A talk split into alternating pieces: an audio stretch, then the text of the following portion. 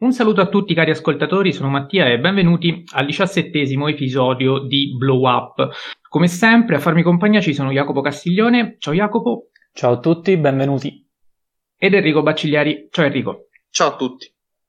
Allora, in questa puntata torniamo a parlare di animazione dopo una puntata che abbiamo dedicato all'animazione natalizia e dopo un'altra puntata, l'ottava, dedicata uh, a quattro film Pixar diretti da Pete Docter, nello specifico Monsters Co., Up, Inside Out e Soul.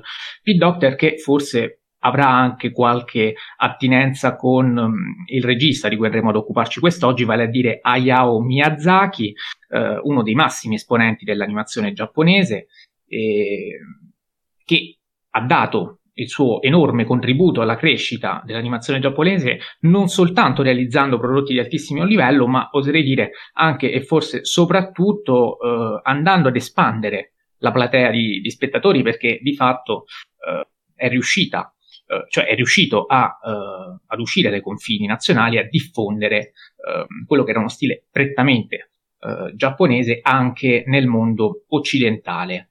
Ehm, abbiamo deciso quindi di dedicare una puntata alla sua filmografia, eh, Miyazaki che eh, risulta intimamente, inevitabilmente legato al nome dello studio Ghibli, eh, studio di animazione cinematografico che ha fondato nel 1985 insieme ad altri suoi colleghi, nello specifico si tratta di Isao Takahata, eh, Toshio Suzuki e eh, Yosuyoshi Tokuma. Ora nomino questi altri collaboratori di Miyazaki perché? Perché tante volte si tende a confondere il nome di Miyazaki con quello dello studio Ghibli. Tuttavia occorre precisare che non tutti i film dello studio Ghibli sono stati diretti da Miyazaki e non tutti i film di Miyazaki sono stati prodotti dallo studio Ghibli, quindi bisogna fare subito questo distinguo e lascio adesso la parola subito ad Enrico perché eh, so che eh, ci tiene ad introdurre anche lui questo regista, magari dicendoci, partiamo da qui, quali sono eh, queste similitudini semantiche, tematiche tra Pete Doctor, di cui appunto ci siamo già occupati, e Miyazaki. Allora, eh, ringrazio per questo, questo, piccolo tempo in generale che rubo, eh, perché molto spesso l'animazione orientale viene vista quasi come eh, una cosa a parte, anche molto più matura, mentre invece la Pixar dell'animazione occidentale americana è stata quella che forse ha più ehm, realizzato pellicole eh, tendenti a, a, a, una persona adulta. Eh, infatti nel cinema di Pete Docter e nel cinema di Miyazaki, eh, di solito l'adulto è quello che impara dal giovane e c'è anche spazio per i giovani. Eh, non so, dico due titoli emblematici eh, in tal senso. Ehm, Porco Rosso, dove c'è Marco Pagot che non crede nella, nell'umanità, e eh, però grazie a Fio, che è giovane, una diciassettenne, eh, dice proprio eh, che crede che gli fa rivalutare l'umanità che eh, se no la eh, vorrebbe buttare. Eh, invece, dal lato invece di Pete Doctor, ehm, penso ad Up, dove c'è il signor Fredricksen che impara eh, dal nipotino acquisito all'inizio della, della pellicola. Eh, quindi, in generale, molte tematiche, oltre a questa, eh, c'è ovviamente il rifugio nel sogno, il rifugio nel mondo surreale, nel mondo fantastico, ehm, che sono tematiche che accomunano in realtà entrambi gli studi, cioè sia lo studio Ghibli sia lo studio eh, della Pixar. Eh, perché... Forse anche quella ecologista in tal senso. Ora anche, assolutamente. Ancora, assolutamente. Ci siamo soffermati. Assolutamente, basti pensare a, alla ricerca di Nemo, che non è diretto da Doctor, ma è diretto da Andrew Stanton, un'altra grande eh, testa del, della Pixar, eh, che eh, è molto ecologista e soprattutto ha molti rimandi anche con eh, Ponio sulla scogliera, eh, che è successivo a, eh, alla ricerca di Nemo. E soprattutto, non dimentichiamocelo, in generale eh, il Ghibli ha dato la possibilità a, alla Pixar di, diciamo, mostrare la sua mascotte all'interno di Toy Story 3. Eh, in Toy Story 3 noi vediamo eh, tra i pupazzi, vediamo proprio Totoro, quindi secondo me non è un caso che eh, nonostante Miyazaki sia restio di solito eh, con l'America, ad esempio non andò a ritirare eh, l'Oscar, eh, di, della città incantata, eh, perché mh, era in guerra all'epoca e lui, come ben sappiamo, è eh, antimilitarista. Quindi, insomma, secondo me c'è grande fiducia in questi due studi, magari una fiducia non detta, molto implicita, però c'è secondo me. E soprattutto ci sono molte analogie. Sì, eh, io mi sono dimenticato di fare la solita premessa che faccio quando si parla di animazione, cioè che eh, chi mi conosce e mi segue già lo sa, io sono assolutamente inesperto in materia, quindi quest'oggi parlerò anche meno del solito e mh, mm, mi limiterò a dare le mie solite personali opinioni e poi lascerò più spazio a Jacopo ed Enrico che sul punto sono decisamente più eh, ferrati. Jacopo, non so se vuoi aggiungere qualcosa oppure possiamo già addentrarci nella filmografia di Miyazaki. Per me possiamo addentrarci di- direttamente anche perché prevedo una puntata abbastanza lunga. Vabbè, vediamo, magari viene più corta delle altre, chi lo sa, non lo so. Vabbè, i film sono, sono 11 i, lungometraggi. Il primo è Lupin III, Il castello di Cagliostro, film del 1979, primo lungometraggio di Miyazaki, ehm, dedicato quindi al celebre personaggio di Arsenio Lupin.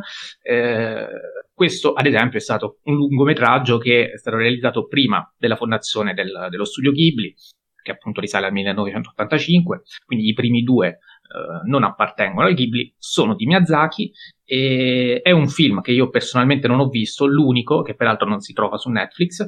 Um, so che però sia Jacopo che Enrico uh, l'hanno recuperato, quindi comincio da Jacopo e chiedo a lui cosa pensa di questo film, quali sono i punti salienti e, e qualsiasi cosa voglia dire può dirla.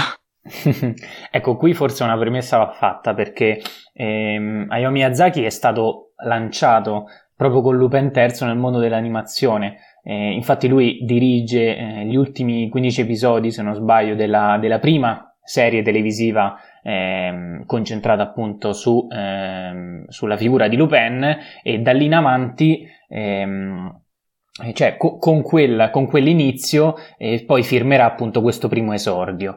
Eh, questo Lupin eh, di base è un film d'avventura, proprio un film alla Lupin, come, come ve lo immaginereste, divertente, con tanta azione e, mh, non è sicuramente, ecco qui forse eh, Enrico poi mi darà, mi darà manforte oppure tutto il contrario, non è di certo la magia di Miyazaki che vedremo da Nausicaa in poi. Eh, questo è un film mh, abbastanza lineare eh, che segue le avventure di Lupin eh, già scritte e riscritte, nonostante l'iconicità de- del personaggio venga comunque modificata dal, eh, dalla sapienza di, del maestro di, di Miyazaki. qui Lupin è sempre Lupin, quindi è un personaggio iconico che con, con, ironia, intelligenza, coraggio, frega diciamo, le, alte, le alte istituzioni come la polizia, i nobili, eh, per, per, il proprio obiettivo sostanzialmente, che, che è rubare. E, ehm, quell'obiettivo poi si trasformerà in, eh, come, come, spesso accade, eh, in qualcosa di più nobile e quindi poi la, salvare, salvare una, una, ragazza diventerà il suo obiettivo primario. E, ehm, è un film di, di, intrattenimento, molto ben realizzato, godibilissimo e mh, mm, va sottolineato, come dicevo prima, che seppur in regia si noti già qualcosa e quindi eh, la preponderanza per esempio nel soffermarsi su alcuni particolari, la valorizzazione delle ambientazioni eh, fondamentale per, per, il cinema di Miyazaki, queste, la scenografia acquisisce rilevanza già da questo primo lungometraggio, eh, sia per, per, la bellezza estetica dei, dei, paesaggi sia per l'architettura, eh, penso ai castelli, alla città sommersa eh, nel, nel, finale. Eh, e questo un po' anticipa ehm, la passione, l'amore per, per l'architettura, per le, le, ambientazioni che poi vedremo nel corso della filmografia di, di Miyazaki, appunto. Quindi è godibilissimo, è un film che io consiglio a tutti, però diciamo che si distanzia un pochino dalla, dalla poetica di, di, Miyazaki proprio perché è, è comunque un film di Lupin e rimane un film di Lupin. Sì, io magari è un film che da bambino posso anche aver visto distrattamente, magari se l'hanno dato in tv, però in questo momento non, non sono in grado di potermelo ricordare. E, um, volevo chiedere ad Enrico se aveva qualcosa da aggiungere riguardo a questo film o se appunto lui magari era riuscito a trovare degli elementi appartenenti alla poetica di Miyazaki anche in questo tipo di film, oppure se è un film come Lupin, cioè un film di Lupin come, come tutti gli altri. Beh, sicuramente l'ha anticipato Jacopo. Eh, la riscrittura del personaggio che diventa un po' più nobile nel finale, il suo intento diventa salvare una ragazza, che è una cosa che vediamo più volte nella filmografia, eh, sicuramente è già un segno di ciò che sarà. Eh, io più che altro noto due cose che secondo me sono molto importanti. Innanzitutto, una cosa che sembra sciocca, il titolo, cioè il castello di Cagliostro. Eh, il castello è la parola che appare di più nei, nei, titoli di Miyazaki, appare tre volte, seguita da vento, che appare due volte. Eh, e quindi secondo me eh, già questo è importante. Miyazaki è ossessionato da, dai castelli, ne realizzerà di bellissimi eh, e quindi già questo secondo me è un punto cardine. E poi per quanto riguarda eh, invece appunto la regia eh, nell'azione, Uh, Miyazaki secondo me è sempre molto bravo a dirigere l'azione, infatti questo è un film che io non consiglio in realtà a tutti, consiglio solo agli appassionati di Miyazaki e quindi per completezza uh, vogliano vedere anche l'undicesimo, che in realtà è il primo, eh, e mh, mm, consiglio invece anche a chi apprezza molto l'azione, perché è un film che secondo me eh, mostra come la regia anche nel cinema d'animazione eh, possa fare miracoli dal punto di vista dell'azione, perché secondo me, considerando che era il 79, è un film che non è invecchiato molto, anzi. Molto bene, passiamo al secondo lungometraggio diretto da Miyazaki. Uh, si tratta di Nausicaa della Valle del Vento, un film del 1984, ambientato questo in un mondo post-apocalittico, uh, incentrato proprio sulla storia di uh, Nausicaa, principessa della Valle del Vento, um, e tratta della sua lotta contro Tolmechia, questo regno che cerca di utilizzare un'antica arma leggendaria per distruggere la giungla tossica e, e quel complesso sistema di uh, insetti mutanti giganti che sembra aver proprio in modo uh, ineluttabile uh, intossicato il pianeta. Qui assistiamo a una inversione dei ruoli tra uomo e insetto, cioè gli uomini sono diventati gli insetti di questo uh, mondo nuovo, proprio da un punto di vista fisico, perché sono minuscoli e perché questi insetti sono mastodontici e eh, sembrano quindi aver preso il, um, il controllo del mondo. Questo ovviamente è avvenuto perché? Perché evidentemente l'uomo antico non è stato in grado di preservare la bellezza della natura e quindi è come se fosse quasi un, un presagio, uh, un monito per, uh, per la nostra uh, umanità cui appunto Miyazaki sembra volerci dire ecco quello che succede se si continua così. Nonostante tutto questo, però, appunto, c'è Nausicaa che sembra essere un'icona femminile eh, in grado di dare speranza al futuro. E qui c'è anche tutta la fiducia di Miyazaki nelle, nelle nuove generazioni. Jacopo, cosa pensi di questo film? Quali sono gli elementi salienti, le caratteristiche che più ti hanno colpito? Eh, qui Miyazaki fa, fa veramente un passo enorme rispetto, rispetto al suo primo lungometraggio che eh, seppur apprezzato no, no, non è niente secondo me in confronto a questa nausea eh, qui Miyazaki ci mostra chiaramente eh, cioè, la creazione di questi due mondi, quello, quello della natura, eh, quindi casa di animali, creature eh, che collaborano eh, tra loro per, per purificare questo ambiente che eh, sembra sempre più degradato, questa, questa tossina, no? la giungla tossica. E poi dall'altra parte c'è quella dell'uomo, veicolato da, da, questi due regni in guerra ehm, che teoricamente combattono la diffusione della, della tossina, ma in realtà eh, trascurano il problema eh, dando retta a potere, gelosie e, e, e altro. E, ehm, facendo appunto que, que, questa, questa differenza di mondi, esiste poi la Valle del Vento, eh, che invece è casa di Nausicaa, appunto, protagonista, e di tante altre persone che invece, come gli animali, eh, collaborano per, per sopravvivere sostanzialmente.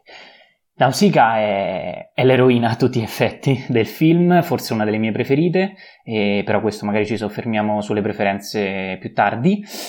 E, um, è uno spirito libero, totalmente, è coraggiosa, determinata, è, è forse è, la prima eh, dimostrazione eh, di donna all'interno, di vera donna all'interno del cinema di, eh, di Miyazaki. E, questo per dire che eh, a differenza appunto dell'uomo che invece cerca di risolvere la situazione sempre con mezzucci o addirittura eh, combatterlo con, con, la violenza, ecco. E, ehm, qui ovviamente non si può, eh, non si può non dire come si evidenziano molti dei concetti che, che poi ritroveremo in praticamente tutta la filmografia del maestro, a parte qualche caso eccezionale. Eh, l'importanza dell'ecologia che avete citato all'inizio, eh, la donna appunto e, e l'antimilitarismo. Eh, in particolare eh, que- quest'ultimo concetto secondo me è ben rappresentato nel, in quel conflitto finale che poi è più poetico che, che d'azione secondo me, nel, nel quale eh, tutti questi personaggi della storia che, che, man mano Miyazaki ha raccontato convergono tutti in un luogo e, mm, e fino alla fine che si rischia appunto la distruzione di, di questo mondo. E Miyazaki critica ovviamente eh, in, modo, in, modo, molto aspro tutta la gestione bellica del Giappone e non solo de, degli ultimi 70 anni praticamente da, dal Novecento fino, fino, alla realizzazione del film ma in realtà è ancora oggi quindi è attualissimo. E, ehm, e soprattutto appunto la gestione delle, delle bombe nucleari. Qui forse è, è il, punto, il, punto, focale. E, ehm, com, come detto prima, l'altra, eh, l'altra vittima, eh, oltre a persone innocenti, eccetera, è, è la natura forse, eh, que- che devastata e malcurata dall'uomo eh, diventa un po' l- la bandiera del film, eh, almeno secondo me. il finale, eh, forse in generale tutto il film, ne abbiamo parlato più volte insieme a Enrico, insieme ad altre persone, tutto il film è forse, eh, possiamo definirlo come prototipo di un capolavoro.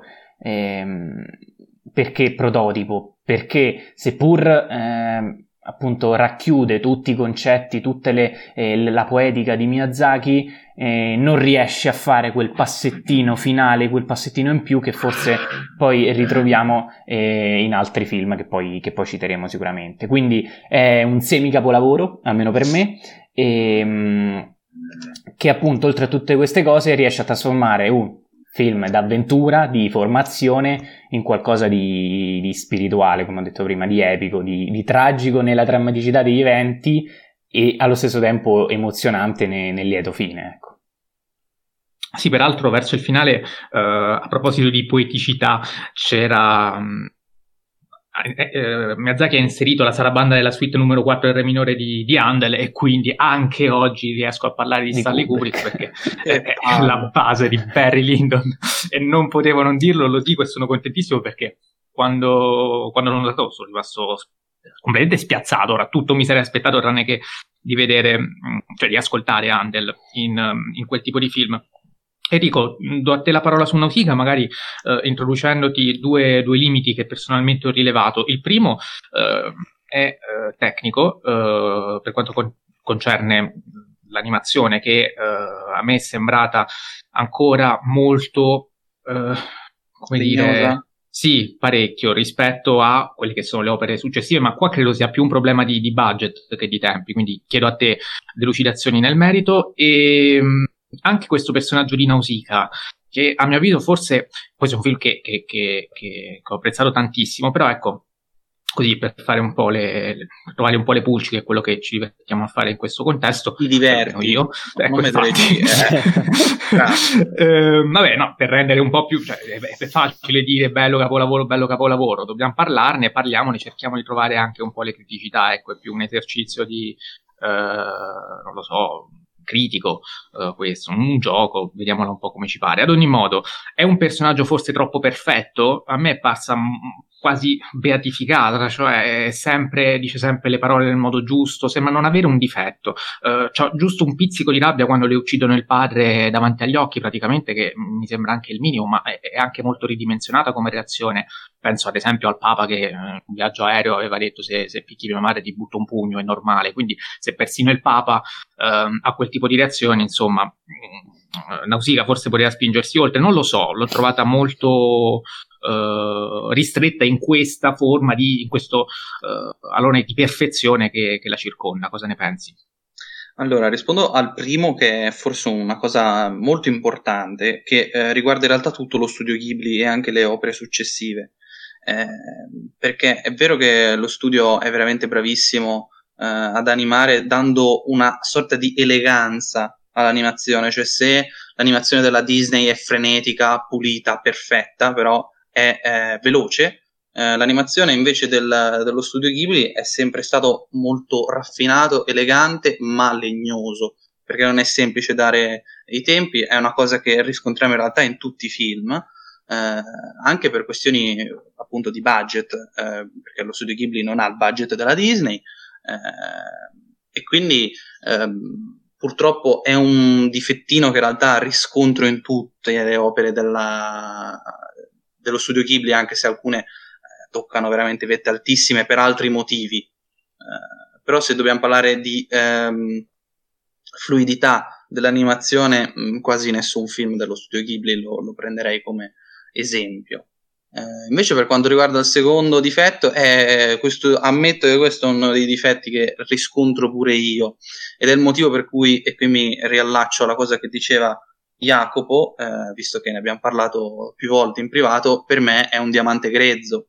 Eh, il vero diamante sarà, lo dico già, tanto è Principessa Mononoke, dove in Principessa Mononoke vediamo dei personaggi che hanno difetti, vediamo dei personaggi che sono imperfetti, che sono un, personaggi grigi che hanno sia bene che male, pensiamo a Lady Boshi, ma anche alla stessa eh, principessa Spettro, perché eh, lei eh, comunque detesta gli umani, non, non, non è, è, molto eh, severa in tal senso, ha, anche se conosce Ashitaka non cambia idea, eh, ha un pregiudizio veramente terrificante.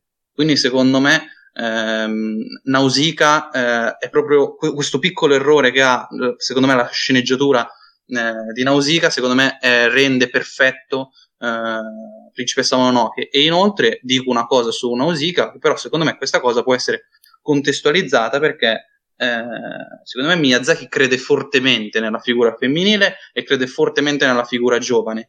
E eh, non abbiamo mai un personaggio eh, femminile, eh, oltre a Nausicaa e eh, Sophie, un personaggio femminile di quell'età che prende l'azione eh, nel... insomma, prende le redini di, di, di, ciò che succede. Eh, ripeto, solo Nausicaa e Sofia hanno quell'età lì, le altre sono tutte più eh, bambine, più adolescenti, insomma, però non sono mai eh, adulte. Sì, io eh, mi limito semplicemente ad aggiungere delle, delle piccole note che, che, che, ho apprezzato a titolo strettamente personale. Il primo è il tipo di, di, scenografia su cui magari non ci siamo tanto soffermati, però qui viene creato un mondo distopico, reso futuristico sotto certi punti di vista, veramente mh, affascinante anche dal punto di vista visivo, e, mh, che proprio cioè, ti immerge in un mondo come se eh, fosse un mondo noto, in realtà del tutto sconosciuto, eppure eh, ci viene fornito con un'abbondanza di dettagli che ci consentono subito di, uh, di, di, di, renderlo nostro in un certo senso.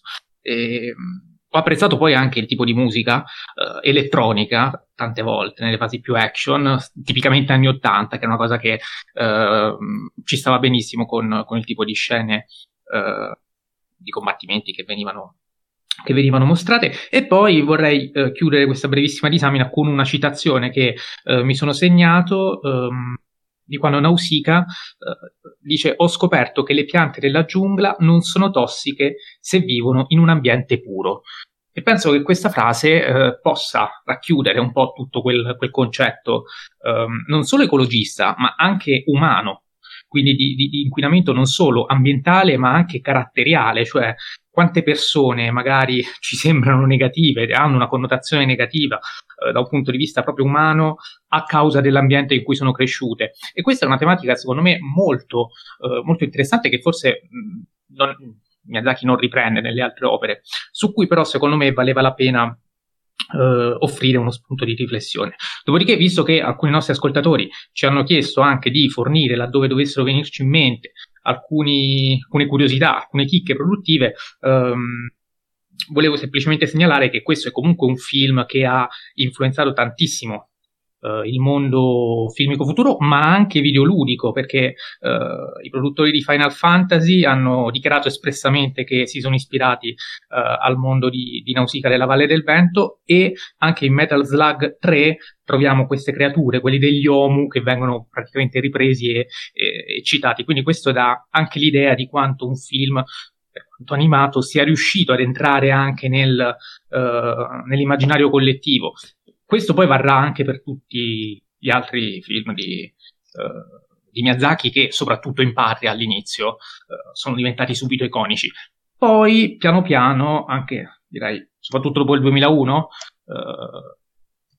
sono riusciti a, ad entrare nell'immaginario collettivo dei, dei, degli spettatori occidentali. Non so se avete qualcosa da aggiungere riguardo a questo film oppure se possiamo passare al prossimo. Mm, io ho solo una piccola cosa, mm, mi sono reso conto che non abbiamo detto che Nausicaa è tratto da, dall'omonimo manga, è realizzato proprio sì, da bravo. Miyazaki, quindi eh, qui proprio il soggetto è di Miyazaki e pure la sceneggiatura, cosa che non sarà sempre così, eh. Enrico, resto da te per parlare di Laputa, Il castello nel cielo, film del 1986, eh, il nome dell'isola eh, immaginaria è chiaramente ripresa eh, dai viaggi di Gulliver di Jonathan Swift, eh, e poi qui viene, viene, viene, rappresentata in questo modo comunque originale, questo qui è un altro film in cui viene introdotta la, anzi viene ripresa uh, la semantica socialista, perché non l'abbiamo detto, ma Nausicaa è un film socialista. Uh, ed è un socialismo particolarmente eh, rilevante se consideriamo che siamo nel 1986, quindi eh, il muro di Berlino non è ancora caduto, la guerra fredda era in atto, per quanto il Giappone non fosse proprio eh, sul piede di guerra, però comunque era sicuro, erano tematiche scottanti per il tempo, magari oggi possono sembrare un pochino così superate, ma allora erano di stretta attualità.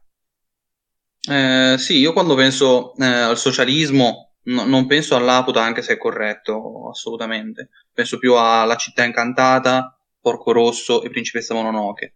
Eh, comunque, al, al, di là di questo, dico un po' di cose su questo che io reputo essere il primo, posso dire, mezzo capolavoro veramente del, eh, del maestro, perché eh, in Laputa c'è un, davvero ogni cosa è ai limiti della perfezione, contestualizzato nella, nella filmografia è, è, la prima volta che secondo me c'è veramente un concentrato di poetica eh, perfetto. C'era anche in Nausicaa, questo è poco ma sicuro, ma qui secondo me è perfetto proprio perché eh, i due protagonisti che sono giovani eh, comunque devono imparare a crescere, non solo come Nausicaa che appunto è un personaggio eh, idealizzato.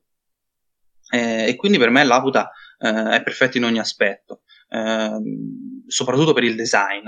Uh, qui veramente c'è un netto passo avanti, secondo me, rispetto a Nausicaa, uh, perché il castello è perfetto. Io prima parlavo dei, dei castelli, uh, va detto che questo secondo me è quello che è più bello esternamente, mentre invece quello di Aul sarà quello più bello internamente, anche se pure qui a livello inter- interno è, è, meraviglioso, tutti quegli alberi, quelle radici, eh, quei dettagli proprio ne, nelle piccolezze, perché eh, quando dico che il design del, eh, del cinema di Miyazaki è spettacolare, proprio perché si basa su piccolezze, piccolezze che eh, arricchiscono ehm, la messa in scena. Una cosa che non abbiamo detto è che eh, molto spesso Miyazaki è un pazzo e fa animare tutte le comparse. Eh, e qui è forse il primo esempio in cui vediamo veramente tutte comparse animate, eh, eh, dico a chi magari non lo sappia degli ascoltatori, eh, ma animare una comparsa praticamente ci vuole una settimana solo per una comparsa, quindi eh, questo vi fa capire eh, che a volte veramente io mi chiedo lo studio Ghibli dove eh, diciamo chi, chi, decide di veramente approvare queste idee folli a livello produttivo.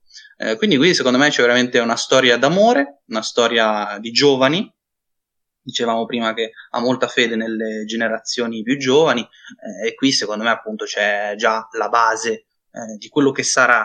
Eh, infatti, altra cosa che dico, eh, secondo me Miyazaki è un autore da scoprire in ordine eh, perché eh, io nel suo cinema vedo sempre un passo in avanti. guarda caso, la massima densità dei capolavori sono a fine carriera, secondo me. Eh, quindi, insomma, l'Aputa però è un caso quasi eccezionale perché secondo me è più bello eh, dei precedenti e dei successivi. Quindi eh, io lo amo davvero tantissimo. Non pensavo ti, ti fosse piaciuto così tanto Laputa, eh, io l'ho visto un po' di tempo fa, non, non sono freschissimo di visione eh, e ricordo non mi piacque particolarmente, ehm, cioè nel senso per carità, bellissimo, mo- scenograficamente mozzafiato, tutte le cose belle che ha detto Enrico, assolutamente sì, però a livello di, di, di sviluppo della storia eh, ero rimasto un po' eh, così, l'ho trovata un po' prevedibile, un po' semplice, un po' insomma, non mi aveva colpito. Ora è passato anche del tempo, quindi forse dovrei rivederlo. No, no, eh, lo è. Lo è semplice, io non, non, lo vedo come un difetto, cioè è una trama molto lineare come molte di Miyazaki in realtà. L'unica veramente poco lineare secondo me è il castello errante di Aul. Ci arriviamo dopo. Ecco, ci arriviamo dopo perché quello lì forse anche un pochino esagerato, non lo so. Ehm, però appunto dicevo, eh, un'altra cosa che non mi aveva colpito è stata la caratterizzazione visiva dei, dei personaggi, mi ricordo i protagonisti visivamente erano, erano molto simili, eh, anche le persone, gli umani erano tutti molto eh, appunto uguali, cioè non, non trovavo, non, non, non, vedevo una caratterizzazione che potesse distinguerli l'uno dall'altro, cosa che peraltro Miyazaki tante volte um, in futuro, poi negli altri film lo vedremo, uh, è riuscito a fare secondo me, secondo me meglio, quindi non lo so, uh, vado così a sensazione. Peraltro um, ci tenevo a dire anche che la realizzazione del, del, villaggio di Pazu è stata architettonicamente ispirata alle città minerarie gallesi che Miyazaki nell'84 ha visitato, quindi eh, c'è anche una sorta di ricostruzione scenografica eh, basata su uno studio uh, del, del, reale, per quanto poi anche uh, l'Aputa sia stata uh, sì realizzata in base all'idea di Swift, però anche guardando quelle che erano le grafiche del tempo romanzi illustrati di Swift eh, riportano appunto quella, quella forma di, di, di, isola volante eh, che Miyazaki è riuscito magnificamente a trasporre. Eh, Jacopo, cosa vuoi aggiungere riguardo questo film? Ah, io premetto che come te, a differenza di praticamente tutti gli altri film di, di Miyazaki, eh, l'ultima visione di, di Labuda risale a forse più di un anno fa. Eh, quindi no, non, è, non, è, esattamente fresco, ecco. E ricordo però ehm, molto bene la, la, potenza architettonica e visiva di questo, di, del castello nel cielo, e, che forse a mio parere, comunque anche a distanza di, di, di un anno, mh, penso sia la miglior qualità dell'opera. Eh, questa fortezza maestosa, veramente, che flutta nel cielo, ehm, non solo visivamente, ma è anche perfetta dal punto di vista mh, diciamo di sceneggiatura perché eh, tecnicamente avanzata eh, però allo stesso tempo è, è, diciamo, è intrecciata è, è, di, dipende, è dipendente eh, metaforicamente e visivamente dalla natura. Ehm, e questo la rende sì, sì, sì meravigliosa ma anche eh, potente perché appunto poi vedremo che eh, è anche una possibile arma. Ehm, la storia eh, si concentra ancora una volta come come in Nausicaa su questa lotta eh, tra, tra, la tecnologia e la natura, secondo me, e quindi eh, l'uomo come individuo egoista e da, dall'altra parte eh, un gruppo di persone unite per, eh, per, il progresso, quindi per un futuro eh, migliore che, che, scardina il male, diciamo. quindi sì, un buon film, su, su questo sono più vicino a Mattia, non lo ritengo assolutamente perfetto eh, né vicino al, alla parola capolavoro, però eh, ripeto, è un film che non vedo da tanto e rimane comunque un mio punto di vista ehm, che potrebbe cambiare, spero, eh, in una prossima visione. Ricordo delle, delle gag un po', un po' stupide, un po' banali, non lo so, l'intero racconto non mi era sembrato così sorprendente, eh, anche visivamente, a parte la fortezza che è qualcosa di, eh, di monumentale, eh, il resto non mi aveva entusiasmato. Comunque rimane un bellissimo Miyazaki, come sempre, perché di film, di film brutti non ne ha fatti, e anche qui, ecco, mi sono dimenticato in Nausicaa, alla colonna sonora Joe Isaishi, eh, che io ricorderò in ogni film, soprattutto con l'ultimo. Sì, è vero, ci sta benissimo e non ho detto che Laput è tra l'altro il primo film realizzato con lo studio Ghibli, ehm, che è stato fondato soprattutto dopo il successo riscontrato da, uh, da Nausicaa.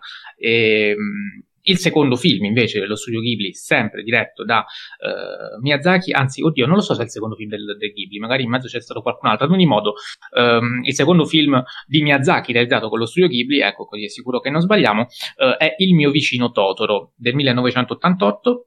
Ehm, un film che il nostro ascoltatore Omar Amunkuku ci ha tenuto a dire che è quello che eh, gli piace di più, anche se ha ammesso che gliene mancano ancora un paio, quindi non ha terminato la, la, la filmografia di, di Miyazaki.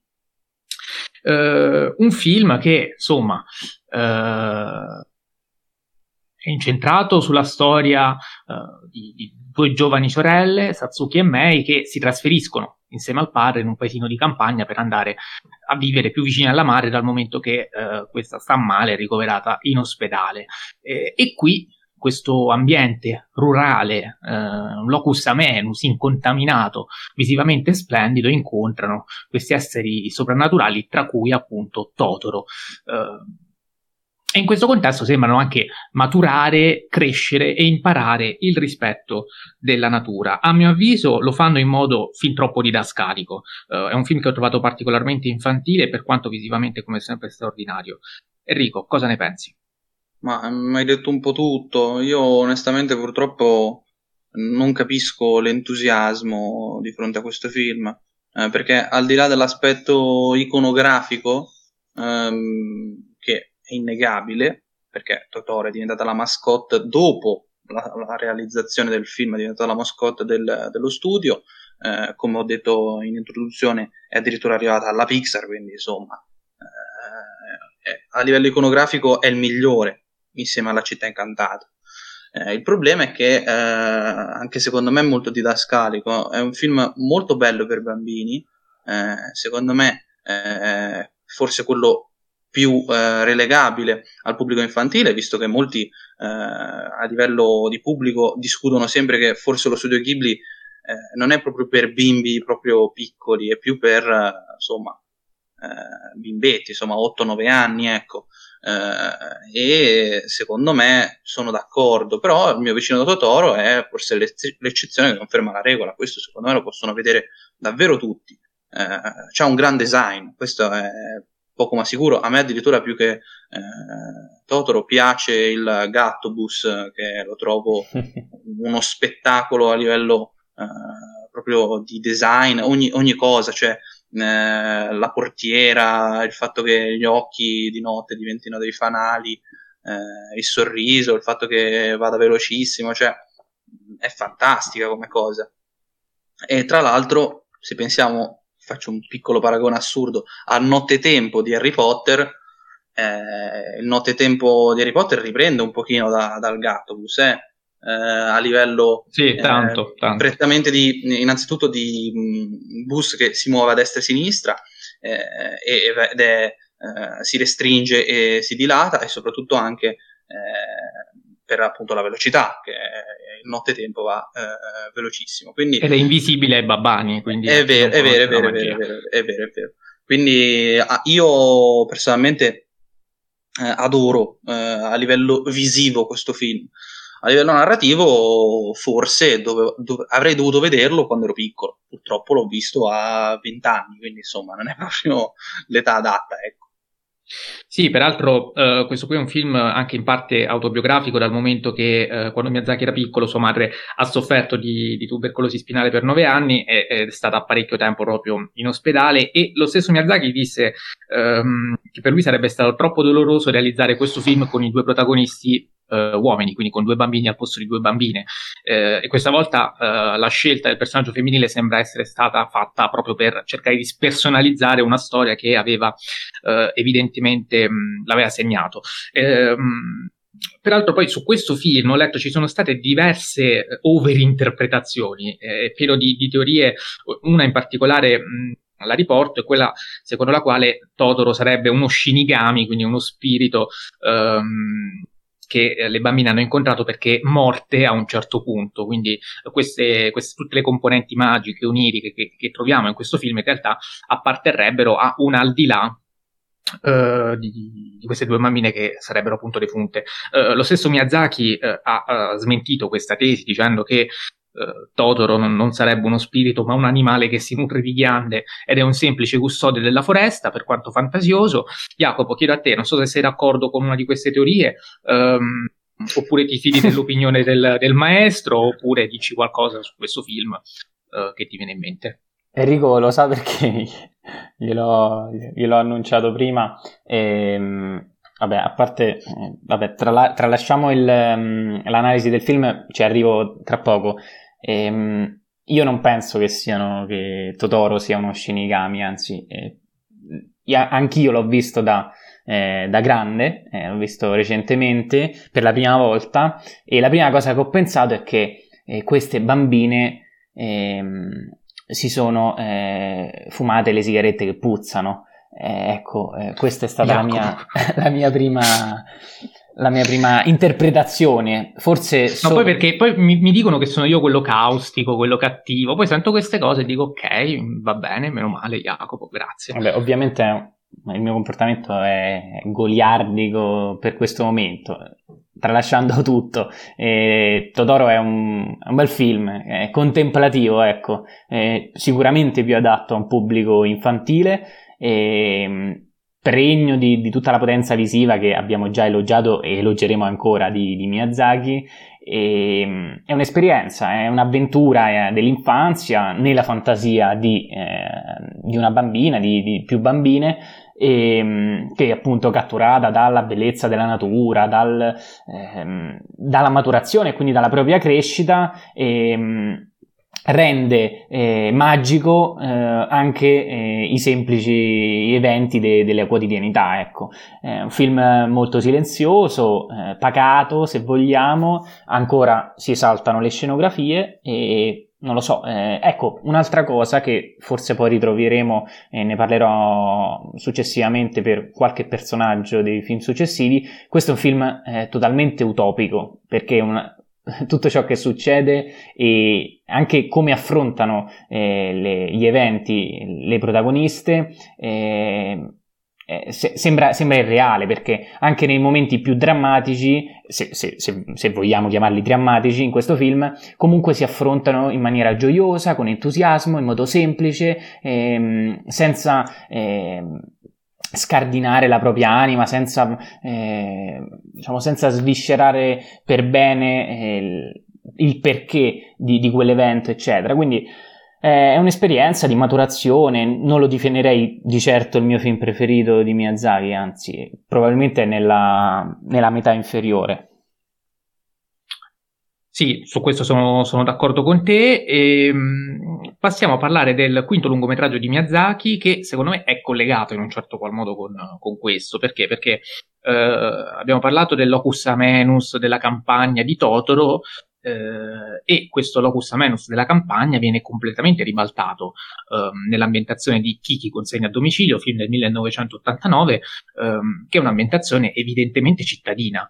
Ehm, e Miyazaki non fa nulla per nascondere questo, questo contrasto tra campagna e città. Eh, il film tratta di Kiki, che è una strega di 13 anni, se non vado errato, che in base alle tradizioni di famiglia lascia Uh, la sua, la sua casa, i suoi genitori e assieme al proprio gatto Gigi eh, si reca a trovare una città in cui potersi stabilire.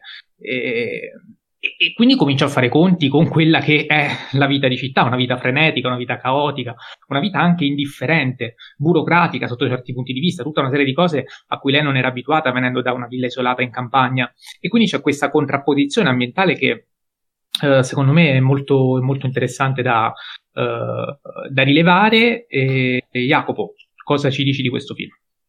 Sì, eh, hai detto bene, anche qui come Totoro si parla di maturazione, eh, maturazione della protagonista, di Kiki, eh, qui veramente personaggio ben scritto, realizzato altrettanto bene e molto meglio secondo me dei due precedenti che abbiamo, che abbiamo citato. E come hai detto tu è una strega ma in realtà è una ragazza semplice, gentile che appunto compiuti non ricordo 13-14 anni e rompe la, l'adolescenza familiare per, per viaggiare per, ehm, per diciamo, completare una maturazione se, se, se avverrà. E, ed è proprio qui che si concentra il film secondo me. Cioè è a tutti gli effetti una coming of age story. E, e quindi questa nuova vita eh, per Kiki eh, la, la, renderà capace di, appunto, di, di, vivere sostanzialmente. E visivamente, abbiamo già detto, è, è, magnifico. Ancora una volta qui eh, Miyazaki si sofferma sulle scenografie. Non finirò mai di ripeterlo, è un maestro del cinema in generale, ma delle ambientazioni soprattutto.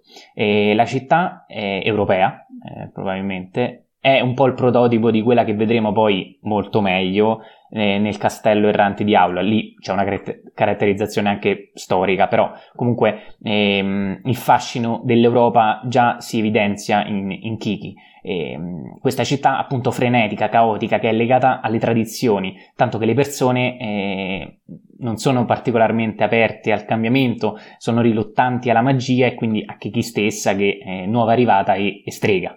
E, ehm, la bellezza del film, secondo me, eh, si, risulta, cioè, si evidenzia sicuramente ne, nel finale, eh, ne parlerà anche Enrico, e quindi si rompe un po' questo cinismo urbano, se vogliamo, ehm, a favore di una risoluzione forse prevedibile, però necessaria. Eh, la maturazione di Kiki e quindi l'apertura a questa nuova vita ehm, è fondamentale per, per, la, per, la, risoluzione del film. E, ehm, e appunto il finale con queste panoramiche dall'alto mentre lei vola, eh, se non sbaglio, è perfetto in questo. E, ehm, anche qui, come, come in Nausicaa, eh, si percepisce questo desiderio eh, adolescenziale di, di Miyazaki, ehm, sia appunto nel fascino dell'architettura e della cultura europea, e lo vedremo anche più avanti, e, ma soprattutto l'ambizione di voler toccare il cielo, di volare in, in qualche modo. E, un concetto che poi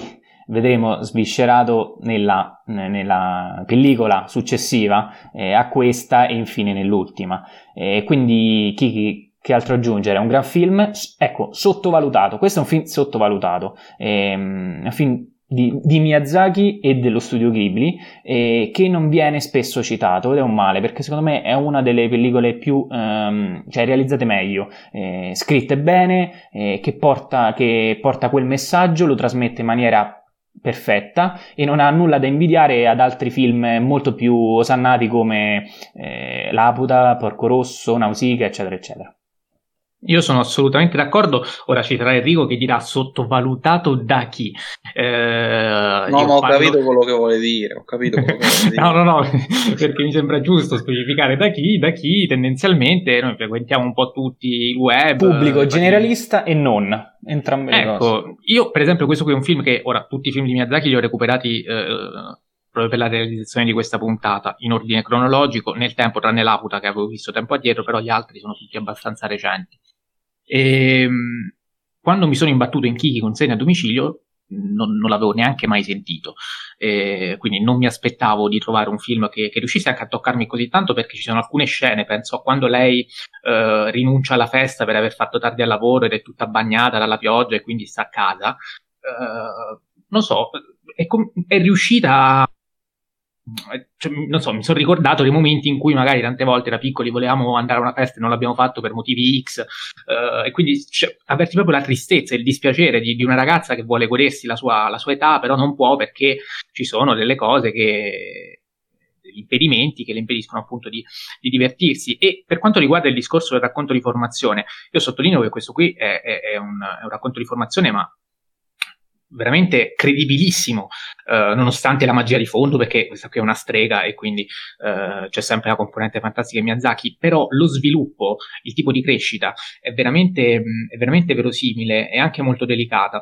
Um, da questo punto di vista, fino a quelli che abbiamo presentato adesso, dei film di cui ci siamo occupati, è sicuramente quello che da un punto di vista di introspezione psicologica, secondo me, fa un passo oltre, come diceva anche Enrico, che Miyazaki ogni volta aggiunge qualcosa. E su Kiki sono assolutamente d'accordo, perché eh, penso anche alla scena in cui lei eh, fondamentalmente deve andare in bagno, incontra il fornaio che esce, lei è, è quasi nuda, quindi si chiude in bagno, intimorita e, e, e, capiamo anche la sua vulnerabilità, capiamo il suo imbarazzo, l'imbarazzo verso la comitiva snob degli amici, quindi troviamo una Kiki infantile che eh, passa dalla sua eh, sfera intima r- rurale della campagna, quella familiare, a questo mondo per lei immenso eh, in cui appunto si trova catapultata e deve cominciare a maturare, deve cominciare a crescere. All'inizio non riesce neanche ad attraversare la strada, poi vedremo che, che ci riuscirà verso la fine. E già questo eh, è un segnale, cioè una ragazza che appunto sta imparando, si sta facendo strada da sola. Ehm, e poi c'è anche, eh, come dire, eh, quel finale in cui smette di sentire la voce del gatto. Chiedo ad Enrico perché, se non ce lo dice lui ve lo dico io.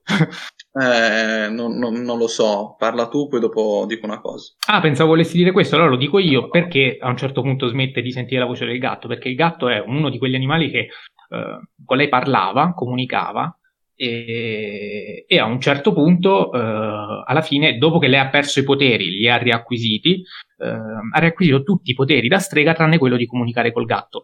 A mio avviso il perché è eh, semplicemente perché è cresciuta e quindi il gatto in realtà non ha mai parlato, cioè era lei che da bambina sentiva la voce del gatto, essendo ormai diventata adulta dopo aver riacquisito i poteri ed essere maturata, ehm, ci rendiamo conto che in realtà il gatto non ha mai parlato e che se lo immaginava lei come tutti i bambini. E poi questa è una cosa che tornerà anche in Ponio.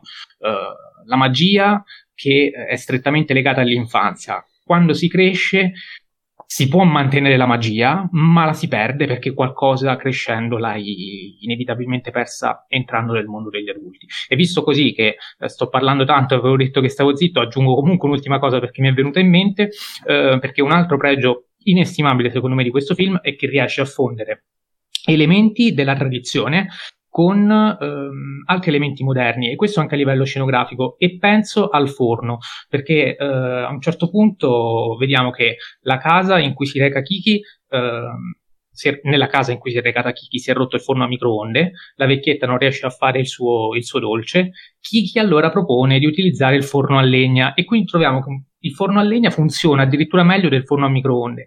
E, e, questo secondo me è un elemento chiave perché ci fa capire quanto Miyazaki sia sì socialista, eh, quindi da un punto di vista di diritti umani progressista, ecco chiamiamolo così, ma allo stesso tempo fondamentalmente legato eh, alle tradizioni del suo paese e in questo film lo dimostra appieno. Enrico, ti ho rubato tanto tempo, ti lascio la parola. Uh, no, allora io banalmente non mi ricordavo neanche che non sentisse più la voce del gatto perché eh, non lo vedo da tanto tempo. Uh, certo è che quello che mi ricordo, io mi ricordo che questo film è bellissimo, come ogni film di Miyazaki.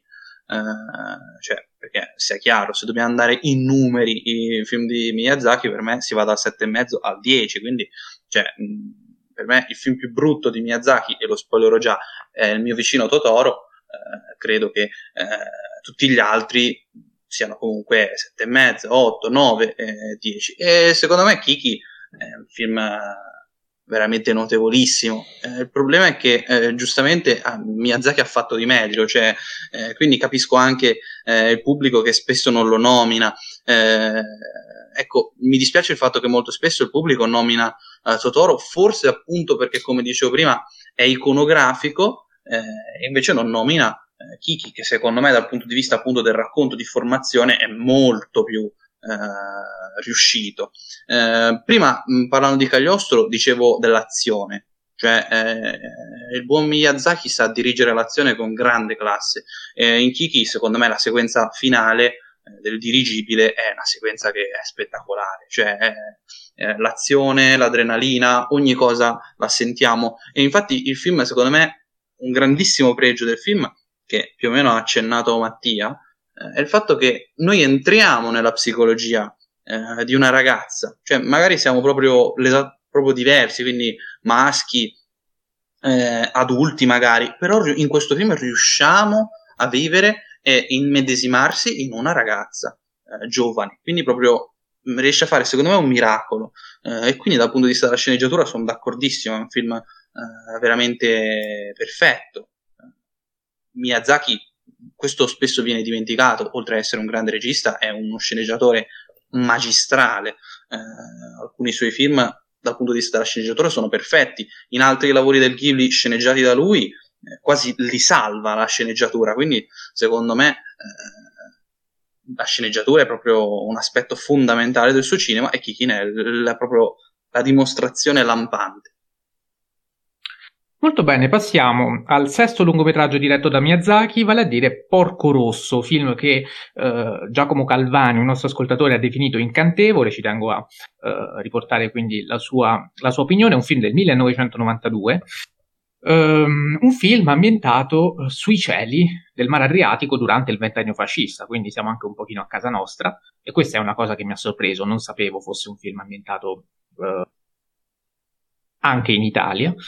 E, ehm, è un film in cui forse per la prima volta Miyazaki esplicita a chi non l'avesse ancora capito uh, quanto uh, sia un appassionato di, di volo, di aerei e, e poi c'è questo, c'è questo, protagonista, questo Marco, un uomo maiale uh, che insomma ha dell'originale. Enrico, resto da te per parlare di questo film. Eh beh, questo film è forse passo più importante, secondo me, nella filmografia, eh, perché eh, qui eh, passiamo dall'infanzia, perché mh, tutti questi film erano, i personaggi erano principalmente infanti, l'unica eccezione sono Cagliostro, che però non è Ghibli, eh, e Nausicaa, che però Nausicaa comunque era eh, una ragazza appena diventata adulta.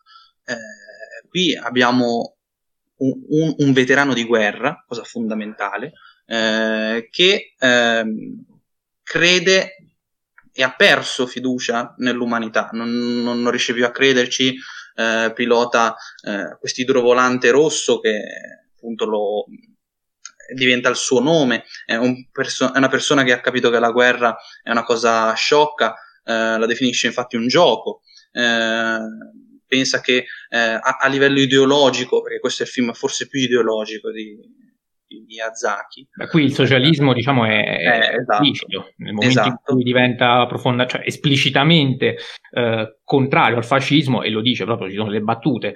Eh, meglio porco che fascista. Esatto, meglio esatto. porco che fascista, quindi non abbiamo dubbi su questo.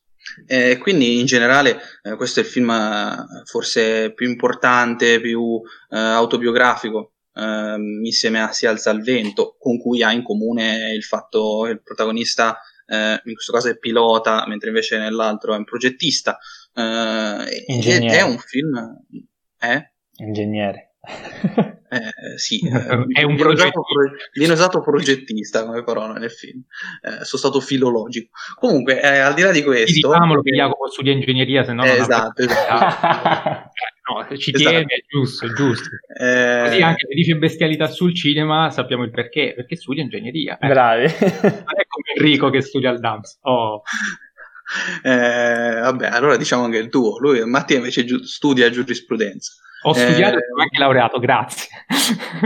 Beh, non, non, sei, non sei, vabbè, eh, ne parliamo. Ehm, eh, comunque, al di là di questo, eh, a parte questa parentesi comica, eh, no, secondo me questo è un film veramente importantissimo. Eh, perché eh, appunto il pacifismo qui viene proprio estremizzato, perché proprio c'è una sequenza in cui proprio si rifiuta categoricamente di sparare e addir- addirittura lui spara, ma spara a vuoto, eh secondo me anche questa è una cosa importante perché, eh, e questo lo vedremo nei film successivi, eh, è l'uomo quello che rende lo strumento la cosa terrificante. Eh, lo vedremo molto bene nel, nel Castello Errante di Aula, cioè eh, non, sì, mm, secondo me ancora di più nel Castello Errante Diavolo, ma comunque non, non, è affatto sbagliato perché si alza il vento, è poi Porco Rosso 2.0. Infatti prima io dicevo che eh, ci sono questi diamanti grezzi che sono Laputa, Nausicaa, Kiki, e lo è anche Porco Rosso, cioè eh, per me sono tutti diamanti grezzi che eh, una volta sgrezzati diventano capolavori e quindi Nausicaa diventa principessa Mononoke e quindi ehm, Laputa diventa praticamente la città incantata e quindi eh, Porco Rosso diventa Si alza il vento eh, e poi vabbè Kiki è un Kiki po'... diventa Ponio? Psst, per no. quanto a livello narrativo funzioni meno no, perché... secondo me sì sì, è una, è una, via di mezzo tra Città Incantata e Castello Errante di Aul, secondo me. Eh, comunque, in generale, eh, sono quattro gemme che necessitano di essere sgrezzate per, essere, per diventare dei veri e propri capolavori. Anche in questo caso mi sento di dire che sia un mezzo capolavoro, eh, come lo sono Nausicaa, come lo sono Kiki, su tutti film veramente incredibili, eh, che hanno tutte e quattro sceneggiature, secondo me, efficacissime. Eh, non sono d'accordo con quanto detto o Laputa che avete detto voi, ehm, e queste sceneggiature riescono secondo me eh, a fare quello step successivo che permettono eh, lo status di eh, capolavoro. Anche in questo caso, ad esempio, vediamo delle sequenze di volo che sono eh, eh, meravigliose, vediamo dei personaggi che eh, sono idealizzati, ma nel senso giusto, come Gina. Ehm, non, non, sono personaggi idealizzati in maniera sbagliata come Nausicaa. Quindi io ho veramente poco da dire se non che Porco Rosso è veramente un passo fondamentale nella filmografia. e poi vabbè, il socialismo qui è, come lo dicevi anche tu, è estremizzato. Jacopo. Eh beh, devo sottoscrivere tutto ciò che ha detto Enrico, per me è un classico, è, proprio, è, di, è diventato un classico dell'animazione, un film immortale, eh, indimenticabile soprattutto per noi italiani, data, come hai detto tu, le, l'evidente ambientazione. E volevo soffermarmi su, su, un paio di cose, su, su, sui protagonisti e poi su un concetto che, eh, di cui vi parlerò tra poco. Eh, il protagonista è un porco, è un personaggio che è diventato iconico col tempo ed è sostanzialmente un veterano, come avete detto voi, un animo tormentato che eh, nasconde con il suo aspetto da maiale e la sua testardaggine eh, uno spirito molto gentile, molto pacifista, eh, una persona che eh, è vero, è diciamo corrotta nell'animo da, da questo passato tragico e dalla perdita appunto di queste persone, però proprio questa perdita è il motivo per cui lui rimane sempre molto distaccato. Gioca dalla parte dei buoni, però non si sbilancia, cerca di essere duro, no? superficialmente, però in realtà sappiamo che poi, grazie alla bontà e alla determinazione di Fio, eh, riuscirà a, sciogliersi, se vogliamo, e quindi eh, lo renderà mh, più nobile e, e, e romperà parzialmente, eh, non del tutto, perché come vediamo nel finale, il suo isolamento e la sua alienazione post bellica. E, ehm, l'amore ovviamente è quello per Gina, che non abbiamo citato, che è amica, amata, e l'unica forse in grado di comprendere il dolore di, di Porco, eh, però mai ricambiata, eh, cioè, o meglio, eh, in maniera eh, platonica sì, eh, ma effettivamente no, perché eh, a fronte di un senso di colpa appunto che Porco non riesce ad affrontare il loro amore. Chiamalo Marco, poverino. Ma è un bellissimo nome, Porco. vabbè, resta con Porco. Ma Marco, vabbè, la sua identità umana. E questo senso di colpa che non riesce ad affrontare e che quindi poi non, diciamo, non, non, è, non farà, cioè farà sì che il loro amore non venga mai, eh, mai analizzato, mai, mai, mai, affrontato. E quindi è un film grandioso. Eh, ecco, l'altro concetto che volevo dire eh, è che questo è il primo film di Miyazaki nel quale io personalmente ho percepito la morte. La morte che può essere accidentale, quindi con i combattimenti, eccetera, la morte eh, diciamo più, più, caratteriale dell'animo, eh, quindi un passato da veterano e quindi un'alienazione completa, e quindi morto nel senso di, eh, di ultimo step della vita e quindi in quel finale che lui non muore però ehm, scompare, diciamo, tra virgolette. E da qui in avanti con Aul, Città Incantata, Si alza il vento, il concetto della mortalità lo vedremo sempre più analizzato, eh, però personalmente, per quanto mi riguarda, io prima di Porco Rosso eh, non, ho, non, ho, mai avuto eh, questa, la percezione di questo concetto portato su, su, sulla pellicola, non so voi.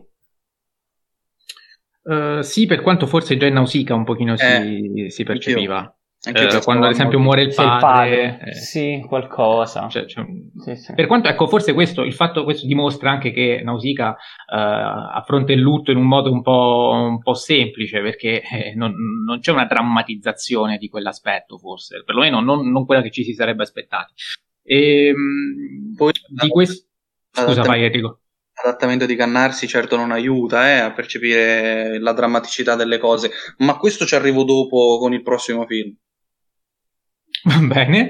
E, ehm, sì, di questo film volevo dire uh, un paio di cose prendo spunto dai vostri, uh, dai vostri interventi. Il primo è che uh, si alza il vento, è vero che c'è il progettista, ma anche qui c'è una progettista su cui non ci siamo soffermati, che è una donna e che anche qui quindi rimarca la tematica femminista di, di Miyazaki, che c'è questa ragazza determinatissima a vincere anche il pregiudizio di Marco nei suoi confronti, che all'inizio, ma come una donna che progetta un aereo, eppure lo fa uh, e lo fa nel migliore dei modi. Uh, ho apprezzato di questo film in modo eh, incredibile il finale, che ho trovato veramente molto delicato, molto intimo, molto nostalgico.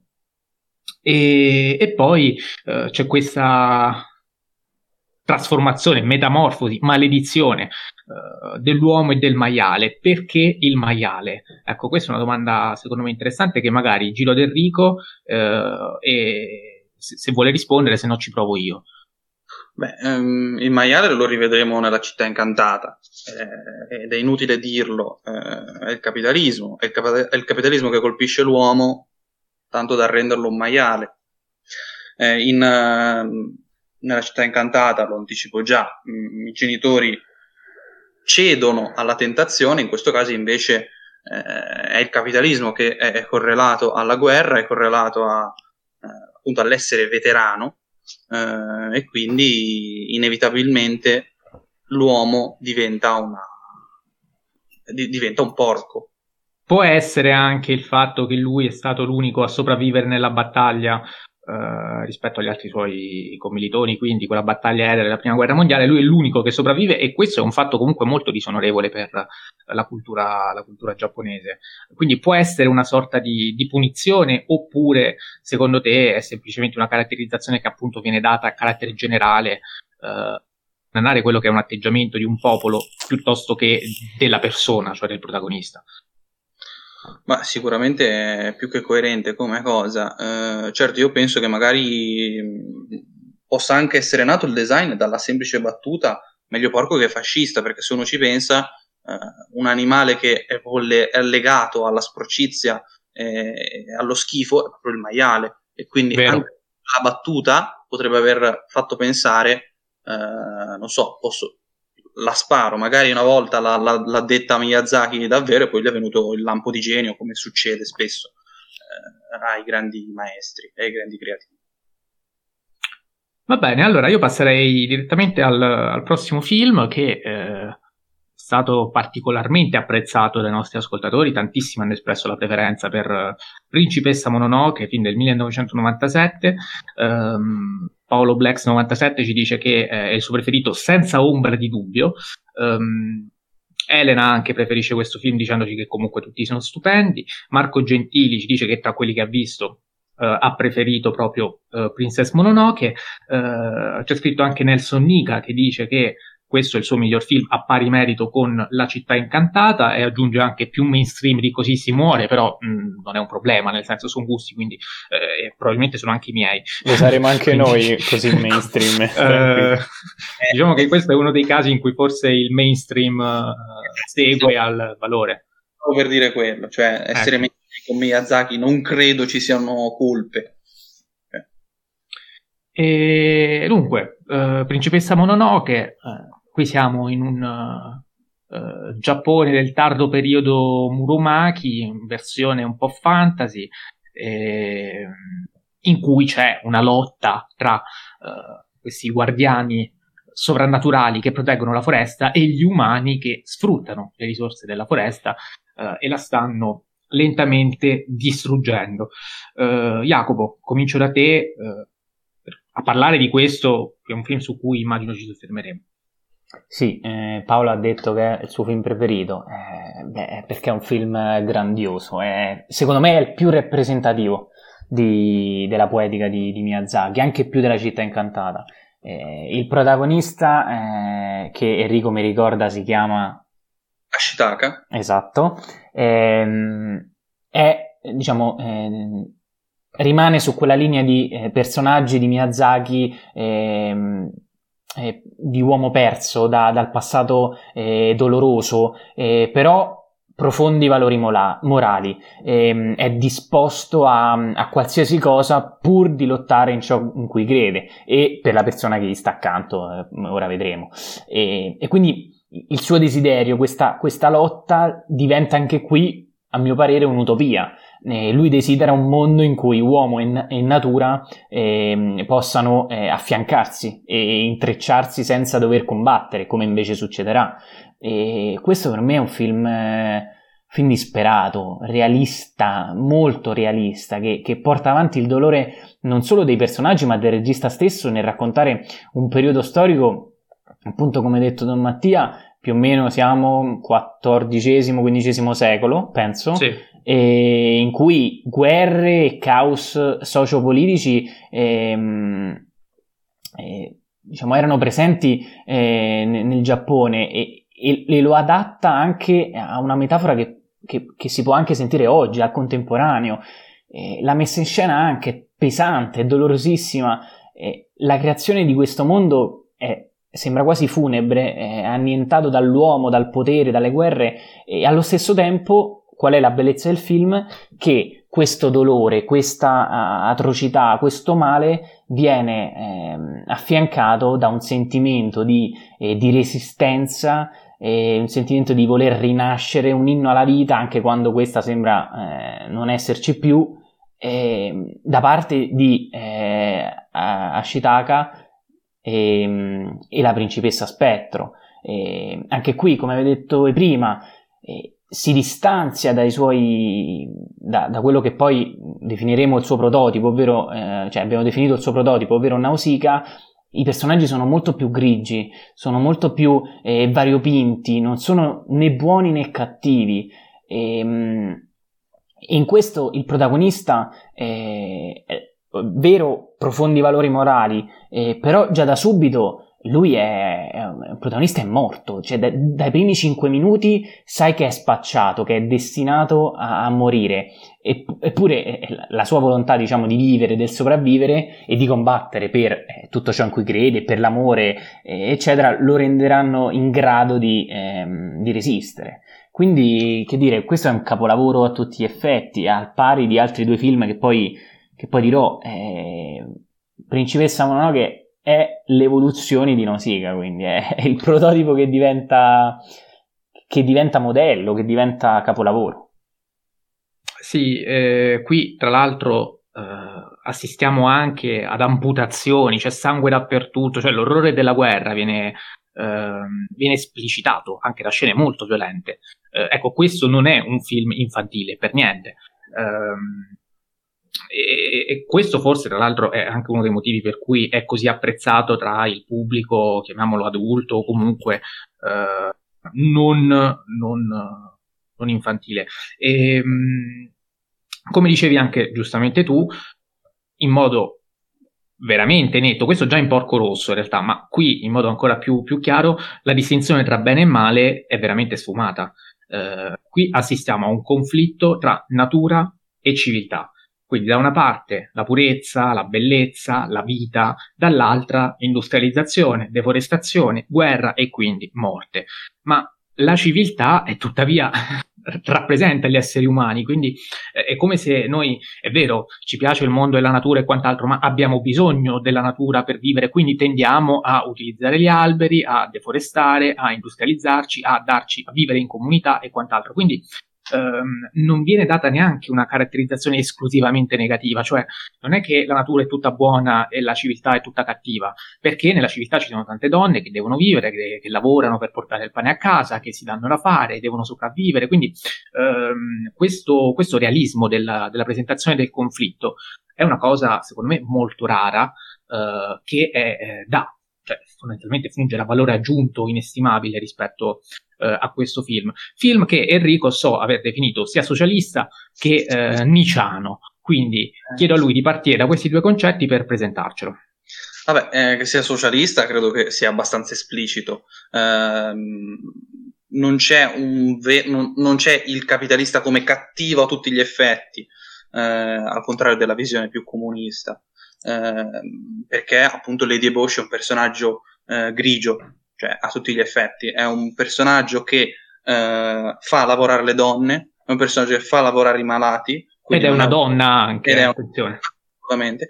Eh, è intelligente, è un personaggio intelligentissimo, forse tra i più intelligenti del, del cinema di Miyazaki, capisce quando sbaglia, ehm, capisce quando l'ha fatta fuori dal vaso e quindi deve cercare di, eh, come posso dire, recuperare. Esatto, recuperare, grazie. Eh, e quindi secondo me eh, anche solo per questo è fondamentale. E poi soprattutto in questo film ci sono i contrasti, ce ne sono tantissimi. Eh, già Mattia ha citato quello più emblematico, civiltà, natura, eh, ma appunto c'è il bene e il male che in realtà mh, ci sono, ma perché in realtà ogni personaggio, eh, e come dicevo prima, in base allo strumento che se ne fa, cioè il potere non è una cosa negativa e non è una cosa positiva. Puoi usare il potere per distruggere una foresta, ma allo stesso tempo puoi usarlo per far lavorare le donne e i malati. Quindi non c'è eh, la visione negativa del potere, c'è il potere che può essere o negativo o positivo in base all'uso che se ne fa. Eh, e quindi, mh, mm,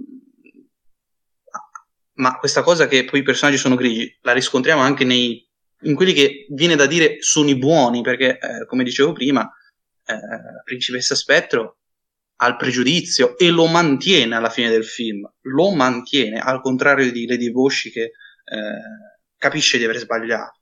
L'unico personaggio che forse non è, non è, grigio è il personaggio quello che alla fine vuole arricchirsi e basta. Eh, e lì c'è la critica al consumismo che vedremo estremizzata nel capolavoro successivo.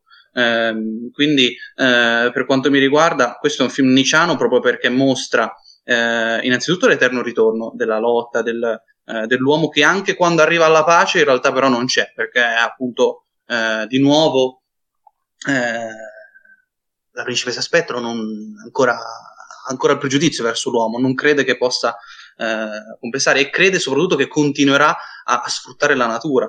Eh, ed è probabilmente la verità in realtà, cioè mh, non è sbagliato perché lo dimostra anche il fatto che nel successivo film di nuovo vedremo l'uomo che sfrutta la natura. Eh, quindi secondo me eh, qui siamo veramente di fronte al primo grande capolavoro, questo proprio a livello unanime, infatti lo dimostra anche il fatto che molti ascoltatori dicono che è il loro preferito. Eh, e mm, ce n'era uno che diceva ah, insieme alla città incantata e vorrei anche vedere, voglio dire, um, cioè, qui si tratta veramente di un film che eh, riesce a eh, mostrare tutte le dicotomie con grande sapienza, grande cognizione di causa. Eh, e quindi a livello di sceneggiatura, di regia, di, me- di, messa in scena, di dettagli, di design, perché ci sono dei design che sono veramente formidabili. Penso a quello della principessa Spettro, ma penso anche a quello di Ashitaka, penso ai cinghiali, penso ai demoni, penso a, a ecco, e qui mi collego al neo dolente di questo film, l'adattamento. Perdonatemi blasfemia in arrivo, eh, il dio bestia, purtroppo, dell'adattamento italiano, ora per quanto io lo difenda a sparatratte, in realtà, questo aspetto, non posso negare il fatto che è una cosa che, cioè io la difendo perché contestualizzo e dico appunto che, come dice il buon Cannarsi, eh, la D è con la minuscola. Il problema è che, cioè, fosse quello il problema di tutto lo studio Ghibli, perché in realtà ho, pre- ho preso, ho fatto questo discorso in questo film, ma avrei potuto fare per da Nausicaa in poi l'unico che non ce l'ha è Cagliostro perché non è dato da cannarsi, grazie al cielo. Eh, se no, probabilmente eh, si ritrovava a fare qualcosa il buon, eh, il buon Lupin. Eh, insomma, tutti quello, que- quello spam di e o a fine frase, quelle, quelle frasi arzigogolate a livello narrativo che a volte ti viene mal di testa e dici ma che cazzo ha detto e poi in realtà ha detto una, una, una scemenza in realtà, cioè ha detto una cosa semplicissima problema è che c'ha quell'idea di fare la traduzione a calco letterale che veramente distrugge eh, ogni possibile drammatizzazione della pellicola. E questa pellicola è drammatica ma ci sono dei momenti che veramente se lo guardi in italiano eh, cascano proprio a terra le braccia per quanto è adattato veramente eh, a cazzo di cane. Vabbè cioè, te eri mantenuto con le braccia al posto invece niente vabbè. Non mi mantengo ma, ma lo dimostra il fatto che quando uscì al cinema, dopo una marea d'anni che lo distribuirono per la prima volta in sala, al contrario dell'America, e qui è importante dirlo, questo è il primo film che viene distribuito in America e non sarà un caso che il successivo vincerà l'Oscar. Ehm, cioè, eh, quando c'era appunto la battuta Dio bestia in diverse volte, eh, cioè, molta gente rideva nelle sale e lo capisco. Cioè, eh, perché far ridere in italiano una cosa del genere? Purtroppo. Poi io, per carità, io non ho mai riso di fronte a questa cosa. In compenso, come dicevo, quelle frasi arzigogolate mi fanno alterare non poco. Però a livello dell'effetto che ha, riscosso nel pubblico è quello, è oggettivamente quello. E quindi vuol dire che l'adattamento è stato fatto male. Mi dispiace, cioè, è inutile stare a difenderlo a spada tratta come alcuni purtroppo si ostinano a fare. Come te. Esatto. Bella questa autocritica. Eh, comunque io francamente non avevo notato questa, cioè ora sì, che me lo fai notare tu, però eh, sarà che ho visto il film da solo, eh, però non, non, mi ha disturbato profondamente, ho visto tutti questi film doppiati, certo alcune frasi magari non tornano, però forse tante volte si va a criticare del doppiaggio il fatto che va cambiare i concetti, per non mantenersi letterale, tante volte si esagera e si cambia tutto. Ci sono degli stravolgimenti che perdono fedeltà con la storia. Andarlo a criticare anche quando ci si mantiene fedeli, per carità, tutto legittimo, però bisogna anche... Per me l'assurdità massima sono un gatto mai veduto, che non mi ricordo se è di Kiki o, di una, o della ricompensa del gatto, è un film non di Miyazaki, eh, e soprattutto e qui l'hai visto, nella città incantata all'adattamento di Piccino, ma come cazzo parla? Cioè, eh, il braccio dello spezzo o eh, Piccino piange o, cioè, ma... Vabbè, vabbè andiamo avanti.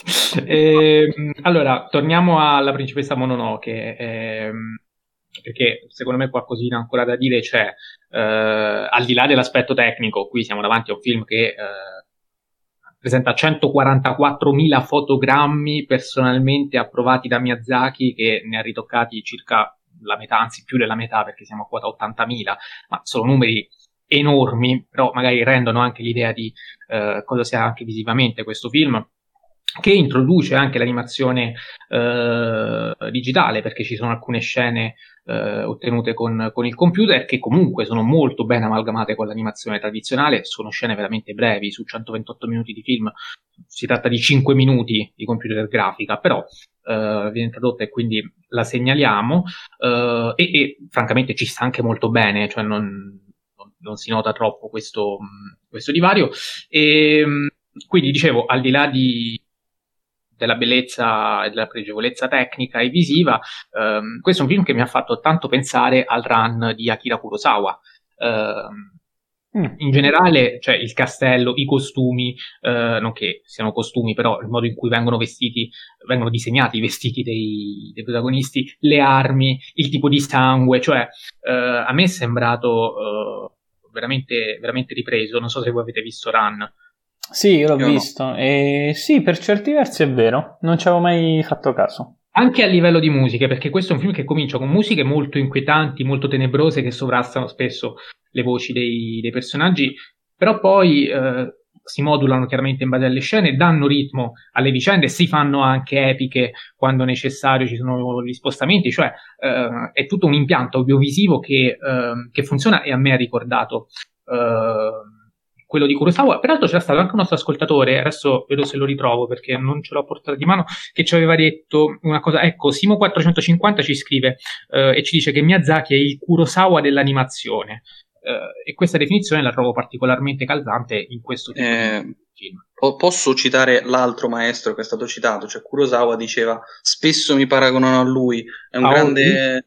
Eh, è un grande, una grande soddisfazione perché personalmente credo che stiano svalutando Miyazaki, quindi mm, il che, buon Kurosawa riconosceva eh, il maestro ancora di più. Quindi, Beh, sì, anche questo. Anche, e stavo dicendo, un altro maestro a cui viene accostato Kurosawa, se non sbaglio, è proprio Ozu, eh, nel, soprattutto in Sia del Vento. Alcune scene sembrano essere sì. state proprio riprese dalla sua filmografia. E, ehm, da, più che altro, da Ozu, diciamo, riprende quell'idea dell'inquadratura d'altezza Ozu, quindi l'idea dell'inquadratura sì, di fabbrica poi. Esatto e quindi da quel punto di vista sì e, ehm, e poi ecco altra cosa che eh, forse non è stata tanto detta comunque eh, il discorso antimilitarista qui assume appunto lo, lo vediamo in tutta la sua, la sua crudezza um, però qui c'è una scena potentissima secondo me tra le più potenti della filmografia uh, di Miyazaki che è uh, quella del del dio bestia che a un certo punto avvolge il fucile con delle piante, cioè c'è un fucile che, che, si trasforma in una pianta, ci sono delle foglie che spuntano dappertutto e quella può essere, secondo me, quella lì è proprio un'immagine, una scena iconica proprio della filmografia, eh, l'antimilitarismo e l'ecologismo in un fucile eh, avvolto dal, dal, verde. È una scena che secondo me rappresenta molto bene mh, tutto il cinema di Miyazaki. Ehm, volevo anche dire riguardo il finale eh, che è un finale all'apparenza lieto, cioè appunto lo sembra, sembra il lieto fine perché a un certo punto tutto rinasce, eh, quindi c'è la ciclicità, ma c'è anche la speranza eh, in un futuro possibile, ehm, quindi è come se Miyazaki dicesse all'uomo va bene, avete inquinato, avete deforestato, però si può ricominciare, però dall'altro lato c'è l'amarezza che appunto è incarnato dal personaggio della principessa che eh, resta fondamentalmente eh, scettica, titubante, mantiene il pregiudizio e sa che probabilmente tutto si ripeterà. Jacopo, se vuoi aggiungere qualcosa, altrimenti passiamo al prossimo film. No, no, si può passare al prossimo film. L'ultima, proprio l'ultima cosa, cosa che ho già detto, tutto quello che, che hai appena detto tu, eh, per me si riassume in Principessa Mononoke, film più rappresentativo di tutta la filmografia, ma, ma a livelli eccelsi. Eh, anche se, anche se eh, se introduco forse un altro argomento, in Principessa Mononoke manca il tema del volo, che è forse è l'unico film in cui non c'è nessuno che vola, non c'è un aereo, non c'è un... Eh, ci, ho, riflettuto. Si chiama Totoro, eh? Si chiama Totoro. Eh, ma Totoro già c'è l'autobus, il gattobus lì che a un certo eh, punto prende il vola. È, è vero. Però c'è il vento, come dice Enrico. Eh, esatto. Cioè, come la, ne avevamo parlato un pochino io e Jacopo inizio puntata, eh, cioè um, fuori onda. Quando eh, non c'è eh, esa- esatto. eh, cioè, c'è il vento, e il vento diventa fondamentale in uh, Principessa Mononoke nella città incantata. Il vento rappresenta il cambiamento, rappresenta l'uomo che uh, sviluppa appunto il, l'idea e il concetto che uh, non ci sia bene e male, ma le cose che ho le posso usare o bene o male, e quindi che poi è una cosa che in realtà non voglio che passi l'idea che è una cosa eh, relegata a Miyazaki, è una cosa relegata in generale al cinema orientale, che è una cosa che è, è forse una delle cose più affascinanti del cinema orientale. Va bene, introduciamo quindi in questo modo anche La città incantata, che è il prossimo film uh, di Miyazaki, uh, cioè il prossimo, il successivo, uh, film del 2001, si è aggiudicato l'Orso d'Oro del 2002, l'Oscar al miglior film d'animazione del 2003, è il film che ha aperto l'animazione giapponese, oltre che quella di Miyazaki, all'Occidente. è il film che forse più di tutti, anzi sicuramente più di tutti, ha reso noto questo, questo, regista, è stato quello più premiato, quello più acclamato. Um, di questo film, uh, insomma, questo è il film preferito di tanti dei nostri ascoltatori, e, e, cito uh, S.K che ci dice che preferisce la città incantata e che aggiunge dicendo che Miyazaki è un regista delicatissimo, c'è Sick Elena che ci dice che è impossibile secondo lei sceglierne soltanto uno, ma La città incantata, per quanto sia famoso, è eh, un capolavoro ed è quello che preferisce. E poi ci ha scritto anche eh, Omar riguardo questo film. E, e, voglio introdurlo così, eh, perché lui ci dice non sopporto la città incantata, ecco un, un'opinione impopolare, tecnicamente perfetto ma la trama mi ha infastidito e annoiato. Facciamo un giochino, argomentate e spiegatemi le vostre opinioni, sicuramente positive al riguardo. Magari dopo me lo riguarderò ce l'avete già fatta con Blade Runner. Blade Runner abbiamo fatto la seconda puntata in cui evidentemente l'abbiamo convinto del fatto che sia un capolavoro. Allora, parliamo di questo film anche in quest'ottica. non che ce ne sia bisogno, però evidentemente sì. Eh, cerchiamo di convincere anche qualcuno a rivalutarlo. Eh, cosa ha la città incantata di così superiore rispetto agli altri? Perché questo film è il capolavoro assoluto di, di Miyazaki? Eh, Enrico, comincio da te. Vabbè, mh, mm, cioè, innanzitutto è stata una fucilata mm, ascoltare questo, questo, commento, però ci proverò, accolgo la sfida e assolutamente a braccia aperte cerco di spiegare perché eh, questo è per me un capolavoro assoluto e forse il miglior film d'animazione della storia del cinema. Eh, allora, io trovo nella città incantata una compattezza che veramente è rara nel cinema. D'animazione non, eh? Eh, cioè ogni cosa sembra studiata, ma proprio non al dettaglio, di più. E questo non solo a livello di design, ma proprio a livello anche di semantica, di simbolismo, di significato, ogni singola cosa. E qui voglio, voglio ripercorrere un po' il film quasi scena per scena e cercare di spiegare un po' tutto. Perdonatemi Beh, se diventerà. Eh, perdonatemi se sarà un po' però ci provo. Spro- provo spero di essere breve. Allora, innanzitutto vediamo Ciro che eh, entra nel luogo di perdizione per antonomasia, è giovane, è, è infante, si sta avvicinando a, all'adolescenza e infatti eh, oltrepassa la galleria. Eh, si ritrova in questo mondo e lì affronta le prime responsabilità. Noi siamo occidentali, le prime responsabilità in Oriente, in particolare in Giappone, è il lavoro e quindi il lavoro simboleggia la prima grossa responsabilità, il primo passo verso l'adolescenza. E quindi eh, si allaga tutto. Eh, eh, lei non può scappare, lei deve per forza imparare dal, eh, dal lavoro, deve imparare a convivere e qui secondo me c'è uno dei più grossi fraintendimenti che succede una marea di volte, cioè pensare che Ciro e Sen siano la stessa cosa, non sono la stessa cosa, sono due persone distinte che imparano a convivere e questo ce lo dimostra una delle più belle zoomate della storia del cinema, una zoomata degna di Kubrick. Io l'avrei tirato fuori qui in questo caso, quindi anche se tu l'hai tirato fuori per Nausicaa, io l'avrei tirato fuori qui perché c'è quella zoomata nel treno alla fine, scusate, faccio un salto. Nella zoomata nel treno noi vediamo per la prima volta nel film Ciro riflessa e infatti Ciro e Sen, il personaggio riflesso, devono imparare a convivere per crescere e infatti quando vediamo quella cosa lì, l'acqua dopo si prosciugherà. Cioè quando lei effettivamente matura, l'acqua si prosciuga. Eh, e poi c'è, eh, come dicevo prima, il socialismo. E quindi torno indietro alla questione. Eh, noi, noi, arriviamo, vediamo che lei va da Gamaro, come si chiama il, il personaggio dal design meraviglioso con 50.000 mani che si allungano, non mi ricordo il nome, eh, voi ve lo ricordate? No, no. Vabbè, eh, l'avete capito comunque, eh, e c'è il fuoco, per la prima volta c'è il fuoco.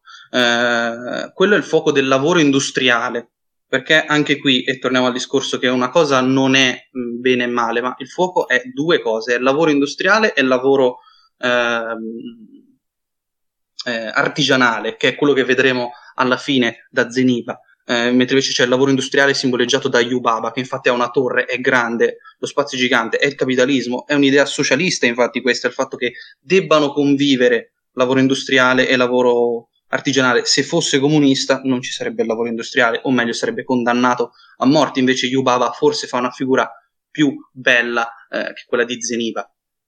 Eh, e quindi in, in generale eh, il lavoro industriale e il lavoro artigianale convivono devono crescere e, e appunto il fuoco simboleggia quindi eh, queste due anime del lavoro. Il fuoco tornerà importante nel prossimo film, eh, lo anticipo già. Eh, l'acqua l'ho già detto, il vento simboleggia tutte le, le, le crescite che deve affrontare eh, questa ragazzina e infatti lei appena arriva, o, oltrepassa la galleria, la prima cosa che vediamo è il vento.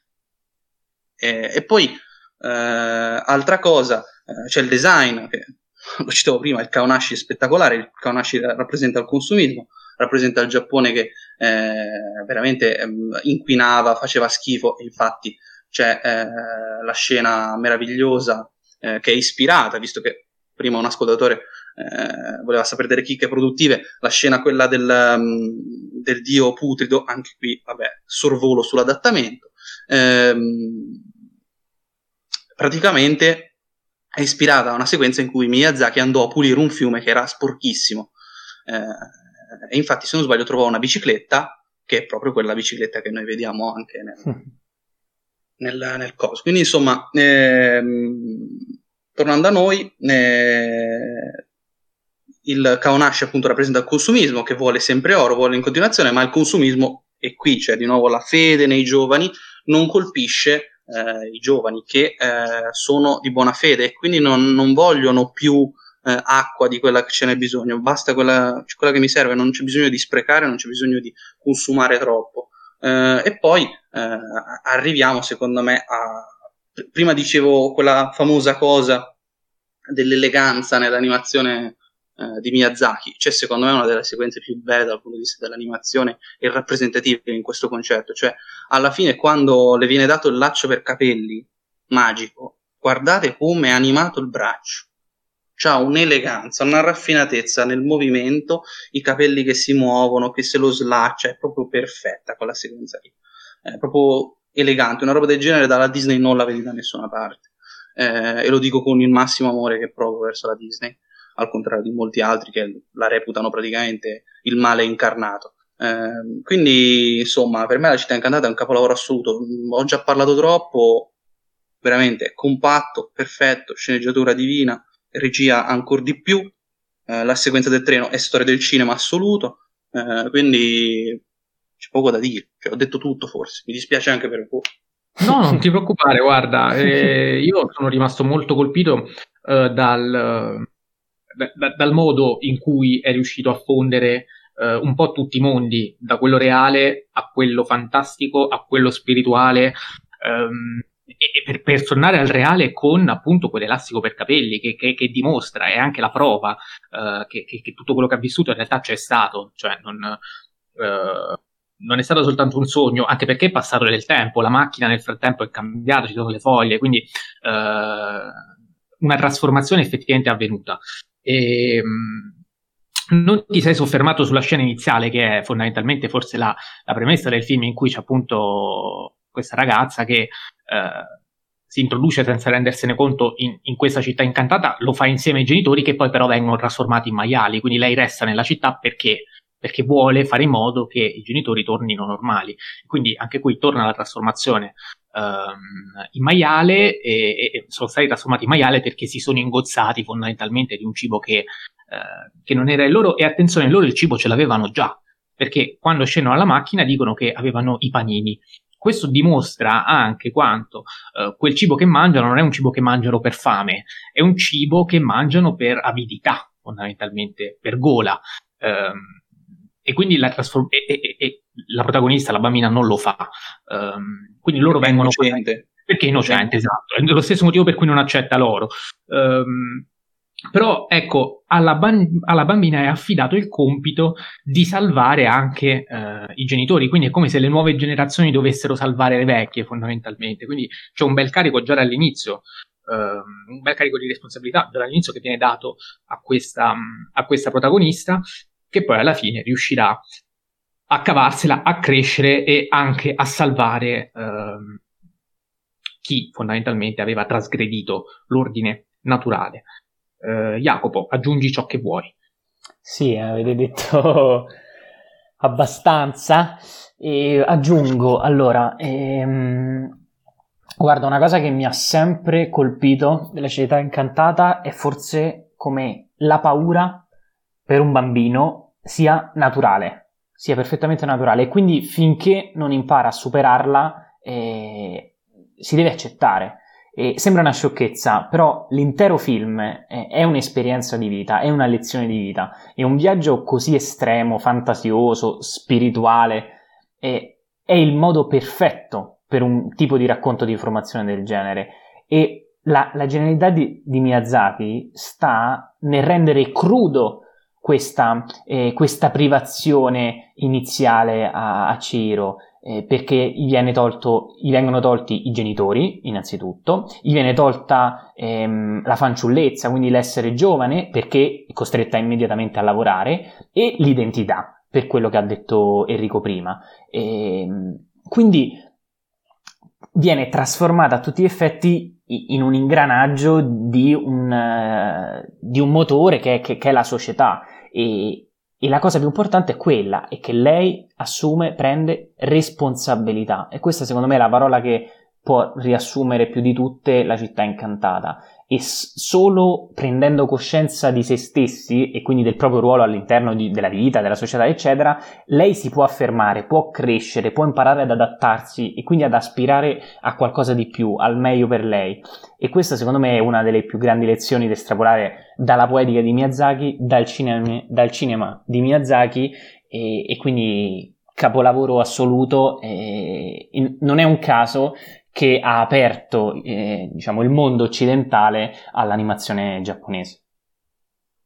Mm, sì, ora mentre parliamo mi è venuta in mente anche un'altra scena uh, che è quella di, mm, della, della, strega, la maga Yubaba, uh, che a un certo punto ha un sacco di oro in mano, ma quando poi si accorge che ha perso il bambino, quell'oro diventa terra, diventa cenere.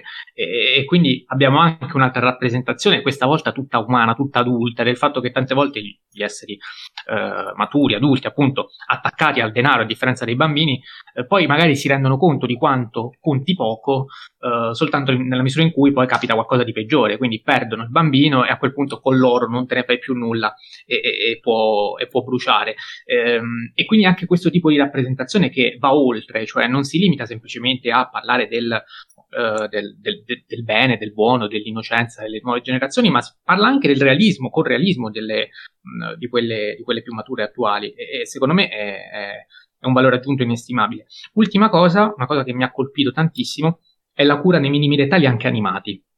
Cioè, a un eh, certo punto, all'inizio, una scena eh, secondo me emblematica in tal senso, probabilmente stupida, ma ehm, ho il piacere di condividerla con voi riguarda il tipo di camminata, cioè quando all'inizio eh, la bambina con i genitori si introduce nella città, ci sono le falcate della madre che sono più ampie di quelle della bambina. Quindi vediamo che la madre cammina ehm, a passo d'uomo normale, ma la bambina ci prova, partono esattamente dallo stesso punto, ma la bambina deve fare più passi per, per stare dietro, quindi partono insieme, poi la mamma va più veloce, a un certo punto lei deve accelerare e quindi fa la corsetta per raggiungerla e di lì riprende a camminare, fino a quando non deve correre un'altra volta. E qui abbiamo, oltre al... Eh, un ritratto dell'infanzia dolcissimo in cui appunto c'è una figura infantile che cerca di percorrere le orme, eh, le orme materne, ma anche proprio a livello animato, cioè eh, fa capire anche quanto sia dettagliata l'attenzione eh, appunto a questi particolari che, che, però particolari non sono se poi comunque vengono, vengono notati. C'è anche la scena in cui è, alle, è nelle scale, c'è cioè quel senso di vertigini che anche lì viene reso benissimo dalla, dalla regia. Insomma, davvero è, è un'opera piena di, di bellezza. Eh, sotto tutti gli aspetti, cioè è veramente un'opera perfetta da questo punto di vista.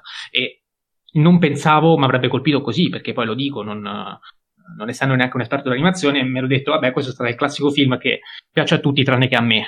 Tante volte capita, no? Quando approccio a questi lavori. Io invece ne ero certo che ti sarebbe piaciuto. No, meno male, meno male, sono contento. È un po' di fiducia. Eh, no, però io davvero ho detto, vabbè, tanto questo è uno di quei filmoni che, sai, capolavoro assurdo della storia del cinema, poi lo guardi tu e poi, boh, ecco, faccio la fine di Omar che giustamente non, non l'ha apprezzato. Invece no, sono anch'io dalla vostra parte questa volta e sono contento. Se c'è qualcosa da aggiungere l'aggiungiamo, altrimenti passiamo oltre, anche perché come sempre ci dilunghiamo. Dico solo un'ultima cosa, anche perché ho parlato un casino. Eh, non l'ho esplicitato bene, ma anche qui i personaggi sono grigissimi, eh? ma proprio grigissimi. Quindi passiamo oltre comunque. Va bene, allora, prossima opera di Miyazaki, la nona, eh, è Il Castello Errante di Aul, film del 2004, anche questo candidato all'Oscar, anche se non l'ha vinto, candidato anche al Leone d'Oro. Eh, peraltro sono andato a vedermi chi ha vinto l'Oscar, ed è un film, eh, ovviamente per quanto riguarda l'animazione, che si chiama Wallace e Gronit, la maledizione del coniglio mannaro, film che non ho mai sentito e che ha vinto anche con l'altro candidato che era la sposa cadavere di Tim Burton e Mac Johnson. Chiedo a voi se l'avete visto e cosa ne pensate a riguardo così per curiosità. Io, io l'ho visto, è stato il mio secondo film al cinema, quindi ci sono molto affezionato. E eh, pensi sia più bello del Castello Errante di Aul? Mi ricordo che mi fece, no, non me lo ricordo molto bene, però mi ricordo che mi fece una paura allucinante, è super horror come film. Quindi io, l'ho, io in realtà ho bellissimi ricordi di quel film, quindi assolutamente. Cioè, io, come sempre, non sono uno di quelle che se vince il secondo, ah, allora scandalo, grr, Oscar, che schifo. Cioè. Va benissimo. Allora, Castello Errante di Aul, eh, Enrico, introducilo tu perché so che è un film a cui tieni particolarmente, quindi lasciate la parola visto che lo anticipo, io e Jacopo siamo un po' più scettici. Eh, infatti. Eh, Beh, di poco.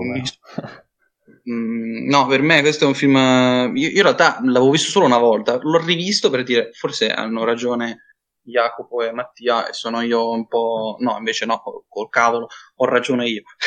e, mm, parte di scherzi, questo, eh, partiamo subito col dire che questo secondo me è il sequel ideale della città incantata. Cioè, se la città incantata eh, passa da mh, mm, infanzia e adolescenza, qui adolescenza, età adulta. Infatti lo dimostra l'età di Sophie che è diciottenne. Ehm, anche qui ci sono due personaggi distinti, come c'era Cir e Sen, che sono due personaggi distinti. C'è Sophie vecchia e Sophie giovane, che non sono la stessa persona. E infatti, a fine film, come è Sophie, è qui capelli bianchi, nuovo taglio di capelli, nuovo costume, è proprio il classico cliché del personaggio che ha imparato a crescere. Scusa se ti interrompo, ma a un certo punto durante il film eh, Sophie è eh, sia vecchia che giovane, cioè non si capisce. A un certo punto lei ha tipo i lineamenti della giovane con i capelli della vecchia e viceversa. Non, non, non lo so.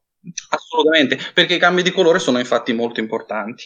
Ehm, lo dico già mh, mm, su questi colori, eh, che io personalmente ho sviluppato la mia analisi, che non dico che è scientifica, è certa, anche perché questo è un film molto bello, secondo me, anche per il suo mistero eh, che non è chiaro come film, non è un film, eh, come dicevo prima, è l'unico non lineare della filmografia ed è forse la sua virtù più grande, eh, oltre al design che vabbè, qui veramente arriva a livelli allucinanti. Eh, comunque dicevo i colori, secondo me nero simboleggia il tempo. Eh, la, porta del, la porta nera, quella a cui solo Aul può accedere, eh, noi, noi, vediamo che c'è il fuoco, come dicevo prima, il fuoco importante in questo film. Eh, che secondo me rappresenta il futuro se Aul e in generale i personaggi principali, quindi Sofia e tutto il resto, non eh, intervenissero per salvare eh, questo futuro imminente, tragico, eh, distruttivo, di guerra. Eh, quindi c'è di nuovo l'antimilitarismo, è inutile dirlo. E poi, come dicevo, il nero è il tempo, no? E, eh, però il nero mi sembra che simboleggi l'aspetto negativo del tempo, cioè la malinconia, eh, che in realtà è grigia la malinconia, eh, l'aspetto eh, del nero che invecchia, infatti eh, quando invecchi diventi brutto e infatti i capelli di Aulo da biondi passano a rossi e poi da rossi quando si dispera e dice che senso ha la vita senza la bellezza diventano neri i capelli, come ci insegna Shakespeare che il tempo è una falce che distrugge la bellezza. Eh, quindi eh, il bianco invece eh, rappresenta gli aspetti benefici del tempo e quindi eh, la crescita non è solo cose negative ma è anche eh, bellezza, gioia, responsabilità come diceva prima Jacopo. E quindi ehm, appunto il bianco sono i colori di, di Sophie che sono quelli che rimangono. E quindi Aul tra l'altro torna ad avere i colori che aveva da bambino. E infatti c'è un interessante secondo me rapporto sul colore legato al passato. Perché se noi ci facciamo caso la porta verde, che è quella che rappresenta la landa desolata, la landa incantata, eh, rappresenta secondo me la desolazione e la depressione. Perché? Perché quando, no, quando Aul si dispera, diciamo che si eh, ge- genera quel liquame al tocco ed è un liquame verde. Eh, e quella porta lì, che è la verde, se non sbaglio, me lo sono riservato per il prossimo rewatch, non ho voluto controllare. Se non sbaglio, la porta verde al trasloco sparisce e lui ha già cambiato, ha già maturato e la porta verde viene sostituita da quella rosa che è il nuovo luogo, il luogo legato a Sofì ed è un luogo legato all'infanzia dove infatti eh, e qui forse qualcuno potrebbe dire che ci sono buchi di trama, in realtà Sofì quando arriva in quel luogo dice eh, ho la sensazione che, di esserci già stata in questo posto. Eh, quindi secondo me eh, in questo film tra l'altro eh, no, non l'ho detto è un film che secondo me dà significato al resto della filmografia cioè ogni film dopo aver visto eh, il Castello Errante di Aul acquista di eh, semantica perché ehm, in tutti i film e l'avevo accennato nell'introduzione, il vecchio impara dal giovane, come nel cinema di Pete Doctor. In questo caso la cosa è reciproca, perché Sofia vecchia impara da Sofia giovane e viceversa. Calcifer, che è giovane, è molto importante questa cosa. Calcifer è giovane e lo dimostra il fatto che eh, quando gli fai i complimenti si infiamma ed è ancora più, più, gioioso come i bimbi. Quando sta per morire, cioè quando si fa un pochino male perché si sta per spegnere, eh, è la fine del mondo come i bimbi che vogliono attenzione e tutto il resto.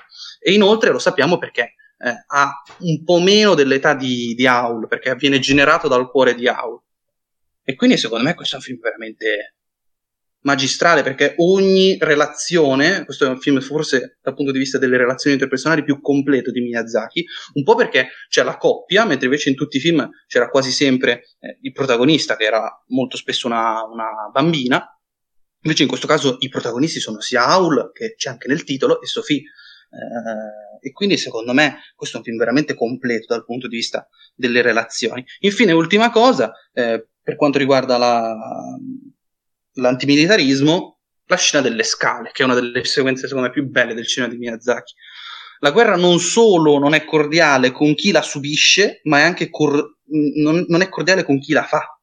Cioè, eh, chi la fa subisce eh, un casino e non viene rispettato da, da, dai superiori. Cosa secondo me incredibile, e soprattutto la guerra è una scalata, e quindi ci, ci si affatica. Secondo me, metafora meravigliosa. Enrico, io ti ringrazio anche perché questo film probabilmente non l'ho apprezzato, ma eh, non sono stato in grado di capirlo, sono molto onesto. Eh, a un certo punto non ci ho capito più niente. Quindi, no, eh... È un film semplice. Questo è poco ma ah, meno male.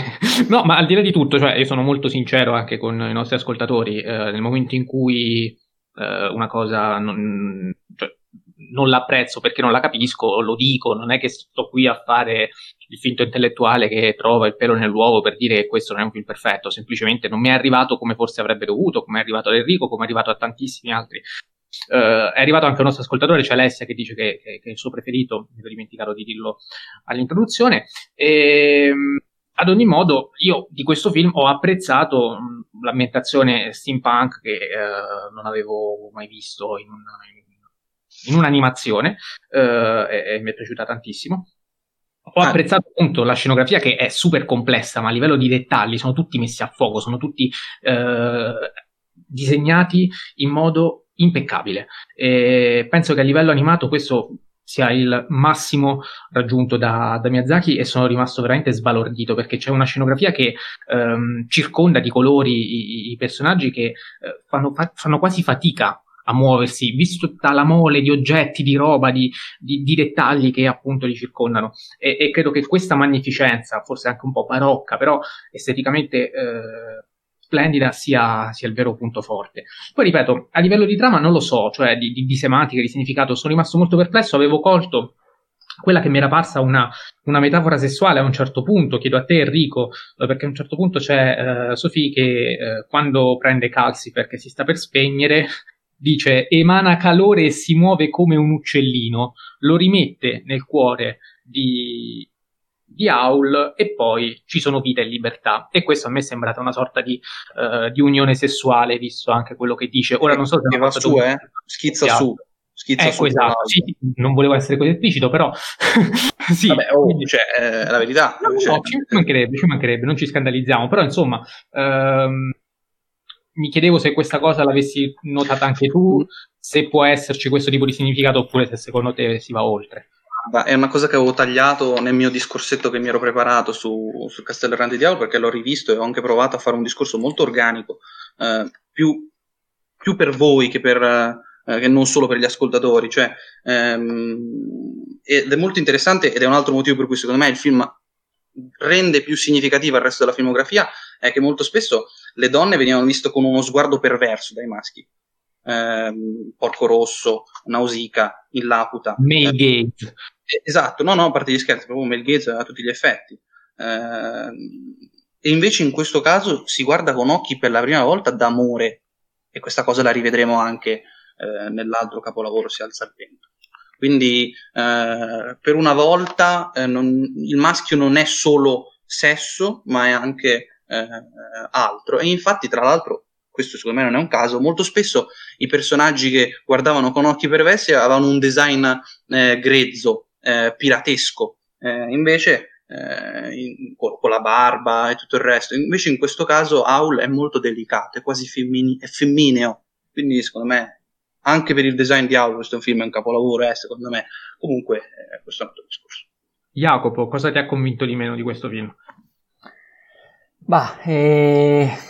allora, sono d'accordo con tutto quello che avete detto. Sostanzialmente sono, meno, eh, sono stato meno entusiasmato da, da ciò che succede da metà a fine film. Forse perché dura quei 15 minuti in più, secondo me. Forse perché mi sono annoiato e questa cosa è completamente soggettiva e il film sì, no, è, un mio limite, è un mio limite. Siamo in due. Esatto. E un piccolo, ma veramente un pelo nell'uovo, ehm, l'ho riscontrato mh, nel finale sulla guerra. E questa è una domanda che faccio a Enrico perché ehm, lo spettatore termina la visione del film eh, senza scoprire quale sia l'esatta ragione che eh, determina questo, questo persistere de, dello stato di guerra. Questa cosa va bene eh, perché le fazioni eh, di, della guerra sembrano eh, quasi ehm, continuare una tradizione di conflitto che ormai passando con gli anni ha perso di ogni significato e è come se nessuno si ricordasse per quale ragione eh, abbia avuto inizio la guerra e, e, e che cosa pote, poteva condurre. E quindi è un messaggio antimili- antimilitarista, come, come, avete detto bene voi, eh, molto forte. La domanda che mi faccio è, quindi quando alla fine la guerra finisce con la regina che praticamente decide che finisce, schiocca le dita, la guerra è finita, mm, non mi ha convinto. Io avrei giocato molto di più su questa cosa. E non lo so, dovrei pensarci, però allora, non... Dimmi. Io ho un'interpretazione, ho un'interpretazione, la mia n- sì, non sì, è ma... attiva chiaramente, eh, però mh, come dicevo in questo film è molto importante il fatto che sia i giovani che i vecchi imparano gli uni dagli altri. Quindi se ci facciamo caso, eh, Rapa dice che eh, insomma ha visto eh, il cuore di Sophie, il cuore di Aul, la loro fatica con cui hanno cercato eh, di ehm, diciamo mettersi in mezzo a questa guerra che è, è terrificante e Rapa la, vi- la, la, la, vede e una volta che riceve il bacio eh, dice andrò da, da, da, mia madre, non mi ricordo mio padre, non mi ricordo, e dice eh, andrò a far cessare la guerra. E invece la, la regina capisce che è una cosa stupida la guerra. Perché, come eh, ci insegna Porco Rosso, la guerra è un gioco. E quindi eh, capisce che è una cosa sciocca, eh, stupida, come è sciocco l'atteggiamento della, della strega delle lante desolate, eh. cioè eh, il suo atteggiamento è eh, giocare egoistico, vuole il cuore di Aul perché è, in, è innamorata, ma una volta che capisce che il bene superiore eh, e lo impara dai giovani e lei è il personaggio più vecchio del film, eh, capisce che deve cedere il cuore e, e, lo cede con il massimo della spontaneità ed è una scena bellissima secondo me. Eh, dove c'è anche l'ennesimo bacio nel film, è forse il film con più baci di Miyazaki, credo, eh, e non è un caso secondo me. Enrico, eh, so che vuoi fare una precisazione sullo steampunk, dare qualche consiglio. Io, peraltro, mi sono ricordato che c'è anche l'attacco dei giganti, che non è un lungometraggio, però a livello animato lo steampunk gli funziona tantissimo. Allora, io di. Tra l'altro, l'attacco dei giganti non l'ho visto, eh, però volevo consigliare la serie animata su Netflix, uh, Love, Death and Robots, in cui c'è un episodio eh, chiamato Buona Caccia. Eh, un episodio, tra l'altro, animato in stile giapponese, quindi in stile anime ed è secondo me uno dei due capolavori della, della serie, che l'altro è Zima Blue. Va bene, allora se siete d'accordo passiamo il, a parlare del prossimo lungometraggio. Siamo d'accordo. Molto bene, allora si tratta di Pogno sulla scogliera, film del 2008, anche questo film che eh, come Kiki, eh, di cui non avevo mai sentito parlare, lo vedo e rimango veramente colpito dalla, dalla, dalla, bellezza visiva, ma mh, non solo, uh, perché questo qui è un altro racconto di formazione e dico simile a Kiki perché, perché finiscono fondamentalmente allo stesso modo, con un, uh, un personaggio femminile che cresce, matura, e, e, perde la magia, questa volta per scelta. Lei decide di, eh, di, perdere la sua magia per restare umana. Perché? Perché parte che fondamentalmente è una specie di, di donna pesce, di, di, bimba pesce più che donna. E questa natura ibrida che poi la porta a fare una scelta e diventare a tutti gli effetti un essere umano, un essere umano rinunciando alla sua magia. Anche qui c'è un discorso, una contrapposizione bene male molto sfumata perché eh, il padre di Ponio uh, è un, sembra voler distruggere l'uomo, quindi sembra apparire come il vero antagonista, ma perché vuole distruggere l'uomo? Perché l'uomo ha inquinato il mare, che è il posto in cui vive, anche lui è una sorta di uomo pesce, e quindi eh, dal suo punto di vista non è poi così sbagliato eliminare l'essere umano visto quello che ha fatto ed è reso benissimo perché l'inquinamento marino è veramente molto mh, ben realizzato anche da un punto di vista visivo. Ci sono tantissime scene in cui si vede che questi pesci, che questi pesci non riescono uh, a, a, a, godersi insomma, il, loro spazio, il loro spazio marino. Questo poi, tra l'altro, è un film che si apre con un incipit meraviglioso uh, che fa pensare anche un po' uh, ai film muti nessuno parla, tante musiche, tante coreografie per quanto acquatiche. E, mi ha fatto pensare anche un pochino a Wally da questo punto di vista, eh, cioè di appunto incipit da, da film muto, poi però eh, piano piano eh, i dialoghi cominciano, c'è eh, questa, questa maturazione di Ponio che inizialmente viene presa come pesce e poi piano piano si trasforma in in bambina tramite un accompagnamento musicale eh, che a me è sembrato un riadattamento della cavalcata delle Valchirie di Wagner quando lei si trasforma, però non, non ho verificato, ad ogni modo magari me lo sono immaginato, ma ad ogni modo, ecco, Uh, già sto parlando troppo. Enrico, chiedo a te, uh, cosa pensi di questo film? Quando è stata l'ultima volta che l'hai visto? Non so se... Di recente. Uh... Ah, perfetto. Ah, è vero, sì, tu l'hai recuperato da poco, quindi ti lascio subito la parola. Sì, era uno dei due che mi mancava insieme a Porco Rosso, gli altri nove li avevo visti tutti.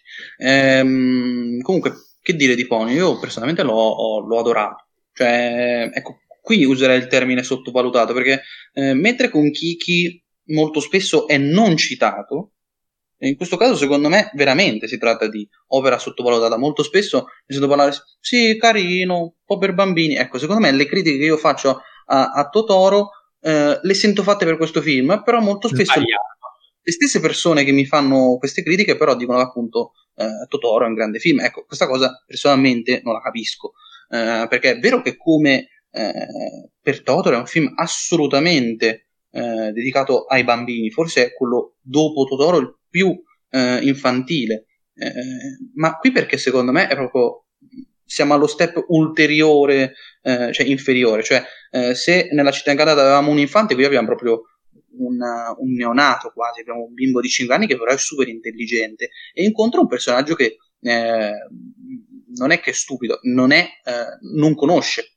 Eh, e quindi secondo me è molto interessante eh, il, il, rapporto che c'è tra, tra Ponio e, e Susuke. Eh, bellissimo secondo me, eh, lo dicevi già tu, l'aspetto visivo meraviglioso, ogni sequenza in mare è veramente eh, formidabile, eh, ci sono secondo me delle sequenze eh, in mare, specialmente nella seconda metà, che sono veramente di una eh, delicatezza incredibile. Mi volevo soffermare sul padre, che mh, mm, tu hai detto tutte cose giuste, ma inoltre lui lo fa anche per difendere e salvaguardare la vita eh, di sua figlia eh, e tra l'altro piccolo paragone forse assurdo dei miei, ma come la parabola del buon pastore che va a recuperare eh, la, la, centesima pecora, eh, lui va a recuperare eh, di tutte le sue figlie che sono una marea, non si contano, eh, va a recuperare proprio Pony.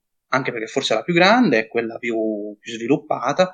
Eh, insomma, secondo me non è, non, non è casuale eh, anche perché nel film ehm, c'è anche eh, la, la, madre che è più angelica, è divina. Eh, a me ha ricordato la Danae di Klimt, la mamma. Eh, sì, non, non... Quei, quei, quei, quello sfondo dorato con cui si avvicinava quasi da una ninfa, non lo so, eh, stata no. una rappresentazione carina. Non è sbagliato assolutamente come, come paragone. Eh, quindi io personalmente questo film l'ho, l'ho apprezzato tantissimo. Eh, certo, forse eh, è un pelino un po' lungo, però la prima ora secondo me è per niente, cioè la prima ora è perfetta. Sono d'accordo. Eh, negli ultimi 40 minuti c'è qualche cosa che andrebbe limata, però in compenso negli ultimi 40 minuti ci sono delle sequenze che sono di una bellezza. C'è la sequenza in cui Ponio va, da, va dalla coppia, che tra l'altro ricorda molto da, a livello di design la coppia di Si alza al vento, eh, e questa è una cosa che ho apprezzato molto. Eh, e quindi cioè, io personalmente, quando l'ho vista, quella scena, ho detto wow, che delicatezza. E torniamo al discorso, eh, prima che grande regista è un grandissimo sceneggiatore. Quindi io questo film ho solo lodi, cioè solo lodi davvero. Sono d'accordo, ci sono due scene che mi hanno colpito particolarmente. La prima è quando Ponio scappa dalla bolla, eh, che rappresenta fondamentalmente quell'impossibilità dei genitori di contenere la crescita e il desiderio di indipendenza dei figli, fondamentalmente. Penso a quei figli che adolescenti iniziano a avvertire quel senso di ribellione, di emancipazione e nonostante la bolla in cui i genitori cercano di metterli per tutelarli dalla malvagità del mondo, alla fine loro se ne fregano e vanno avanti e, e buona pace per i genitori. Una scena molto significativa e non credo sia un caso che sia stata utilizzata proprio la bolla come, eh, dal punto di vista visivo, come eh, luogo cui, da cui scappare. Eh, la seconda scena particolarmente toccante mh, è stata quella della comunicazione in codice Morse eh, tra padre e figlio, ehm, con cui fondamentalmente si litiga con, con, la mamma, si fa pace, ci si dichiara amore ehm, e si comunica a distanza ma in modo veramente molto molto tenero. Ehm, Jacopo, so che questo film ti ha colpito forse meno rispetto a quanto è piaciuto a noi, ti chiedo quindi come mai. E se sì. vuoi aggiungere qualcosa ovviamente è libero di farlo. Sì, io sono coerente con quello che ha detto Enrico, nel senso per me è più un film eh, per bambini, eh, per un pubblico infantile rispetto, rispetto a uno più adulto e, e quando Enrico dice ok ma quindi anche Totoro, sì esatto, secondo me sono i due film eh, che secondo me, eh, cioè che mi parlano in maniera minore perché per differenze di età eh, ovvie, quindi è sicuramente un bel film, è sicuramente, eh, cioè vanta di una, di una ricchezza e freschezza, ecco, forse freschezza visiva non indifferente perché le animazioni sono, sono veramente eccezionali. E, e anche dal punto di vista emotivo, forse complici eh, le musiche di, di Saishi, eh, fa, fa, la sua parte, ecco, è un'opera, un'opera sicuramente da, da vedere, però eh, a tutti gli effetti a me non ha colpito, eh, a parte appunto le relazioni, forse questo uomo-natura, questo rapporto di attrazione e repulsione ehm, che io ho trovato molto, molto interessante, che quindi nonostante l'uomo eh, inquini il mare, però ehm, eh, diciamo nel mare eh, fa risiedere tanti dei, dei, dei pregi eh, che, che, lui vorrebbe avere, questa, eh, quindi il mare come, come speranza, come, come crescita, e, e, in questo Ponio ovviamente, come hai detto tu, che esce dalla bolla e, ehm, e poi diventa, diventa bambina. Eh, però a parte queste piccolezze io l'ho trovato un film abbastanza per bambini che ho apprezzato ma non mi ha entusiasmato. No, a me dispiace questo perché da adulto comunque eh, sono rimasto molto, molto colpito e intenerito e invece io ci tengo a fare un, un distinguo tra Ponio e Totoro. Tonio, beh, Tonio, vabbè, ho fatto la Totoro l'ho trovato molto molto più, uh, più, infantile di questo, che invece secondo me eh, riesce a colpire anche un adulto, perché è vero che i bambini sono piccoli, però è quel tipo di tenerezza uh, che uh, colpisce più gli adulti che i bambini, è come se i bambini non riuscissero a coglierla tante volte magari è meno divertente di Totoro, invece Totoro secondo me è più adatto proprio a un pubblico infantile che si diverte di più anche col, col gatto bus per dire, con questi elementi un po' così. E, peraltro non l'abbiamo detto, ma questo qui è un film eh, quasi interamente girato con disegni a matita, ce ne sono circa 170.000, eh, qualcosa di mostruoso come sempre, eh, lo diamo per scontato però ehm, va sempre ricordato. Sono d'accordo sul fatto che la seconda parte è un pochino più debole della prima, c'è quel finale forse un po' deboluccio rispetto alle premesse, rispetto al fatto che è un film di due ore. Non lo so, qualche perplessità ce l'ho anch'io, per carità, non penso sia il miglior film di Miyazaki, però penso che, come diceva giustamente Enrico, è un film abbastanza troppo sottovalutato uh, dal pubblico generalista cinefilo che dir si voglia. Um, se siete d'accordo, passiamo a parlare dell'ultimo lungometraggio eh, diretto da Miyazaki, eh, il preferito di eh, Mr. Ricky D'Andrea, che ci ha detto che adora Si alza il vento. Che è il mio nuovo migliore amico. e questo ci fa molto molto piacere candidato all'Oscar del 2014 che in realtà poi ha vinto però uh, Frozen il regno di ghiaccio uh, che non ho visto se Enrico o Jacopo qualcuno vuole aggiungere Vabbè, eh, allora furto. mh, mm, allora eh, visto che eh, appunto è arrivato il commentino eh, bisogna sempre contestualizzarli i premi e non aggiungo altro. Va bene, anche perché penso che lo possiamo anticipare ai nostri ascoltatori, è in programma una puntata proprio su, esatto. eh, su sugli Oscar passati e su diciamo quanto effettivamente Uh, siano stati assegnati con superficialità, con merito, insomma, discuteremo un po' se, perché tante volte si dice quel film meritava l'Oscar, uh, vediamo oh. quali erano gli altri, quelli che l'hanno vinto, insomma, comunque, faremo qualcosa del genere. Frozen comunque, lo dico, è un film mediocre. ah, beh, Furto. abbiamo, già, abbiamo, già, condannato l'Academy, molto bene. Eh, Si alza il vento, film che tratta... Dimmi, dimmi Enrico, scusa. Non ho condannato l'Academy, ho condannato il film, che è b- b- Che l'Academy ha premiato come miglior film d'animazione del 2014. Sì, però ha ragione Enrico, per altri motivi, non per, eh, legati al, diciamo, al film eh, in modo intrinseco, a tante cose, al fatto che sia un musical, al fatto che ha creato... Vabbè, ne parleremo in caso.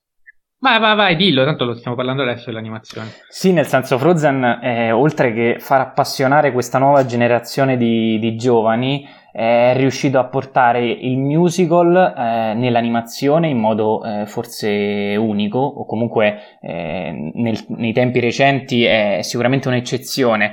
E inoltre eh, con eh, le canzoni e il, il cosplay soprattutto eh, è riuscito ad avere un boom eh, mediatico eh, incredibile, è stato molto apprezzato dalla categoria eh, diciamo dei, dei, più piccoli ed essendo un film d'animazione eh, purtroppo per fortuna eh, quel, quella fascia di pubblico viene considerata più importante eh, di, di, altre diciamo. Quindi è un film, film importante per, per, la Disney che io non ho apprezzato assolutamente però è così. E hai dimenticato, hai dimenticato la cosa più grande. Eh, se non erro se non erro è stato il primo film della storia del cinema d'animazione a vincere, a, a superare il miliardo di incasso, che è quello il motivo per cui ha vinto l'Oscar. Certo, successo, sì, sì. Molto bene, torniamo a Si alza il vento, anzi parliamo di Si alza il vento, film che abbiamo nominato praticamente in quasi tutte le opere precedenti, è l'ultima, eh, si tratta di un, un'opera semi-biografica che rielabora in modo abbastanza fittizio eh, un periodo della vita di uh, Jiro Rikoshi, progettista e inventore di aerei da caccia usati dalla Marina Imperiale giapponese durante la Seconda Guerra Mondiale, e, e qui si vede fondamentalmente uh, tutto il lavoro, la meticolosità del lavoro del, del progettista, ma anche uh, del, del, disegnatore, oserei dire. Uh, questo è un film che tra l'altro è stato inserito al tempo soltanto da, uh, da Jacopo De Rico perché non l'avevo ancora visto, ma è stato inserito nella uh, lista di blow up dei migliori uh, 20 film dell'ultimo decennio, quindi un film di cui abbiamo già un po' parlato. Io ho avuto il piacere di recuperarlo e dicevo, mi aveva proprio colpito una cosa, eh, chiedo a voi se siete d'accordo, um, cioè la sovrapposizione per, per, per, certi versi della figura di Miyazaki quale disegnatore con quella del protagonista um, come progettista. C'è una frase anche a un certo punto che è quella uh, che ha in un sogno uh, in cui il, il primo volo vado in pensione, quella lì. No, no, no, c'è il progettista italiano che dice, ma è, è all'inizio eh, che gli aerei non sono fatti né per la guerra né per il commercio, sono un sogno e, e il progettista è colui che dà forma al sogno. E, e, ho pensato a questa frase eh, pronunciata da Miyazaki eh, rispetto agli anime, magari, che eh, non sono fatti per la guerra, nel suo caso magari per la propaganda, non sono fatti per il commercio, non sono fatti quindi per i soldi, ma sono un sogno. Il, pro- il progettista e quindi il disegnatore di anime è colui che dà forma al sogno. Non lo so, eh, ho avuto questa, mh, mm, questa sorta di sovrapposizione e, eh, e l'ho esternata. Ditemi cosa ne pensate e parlatemi un po' di questo film. Comincio da Jacopo.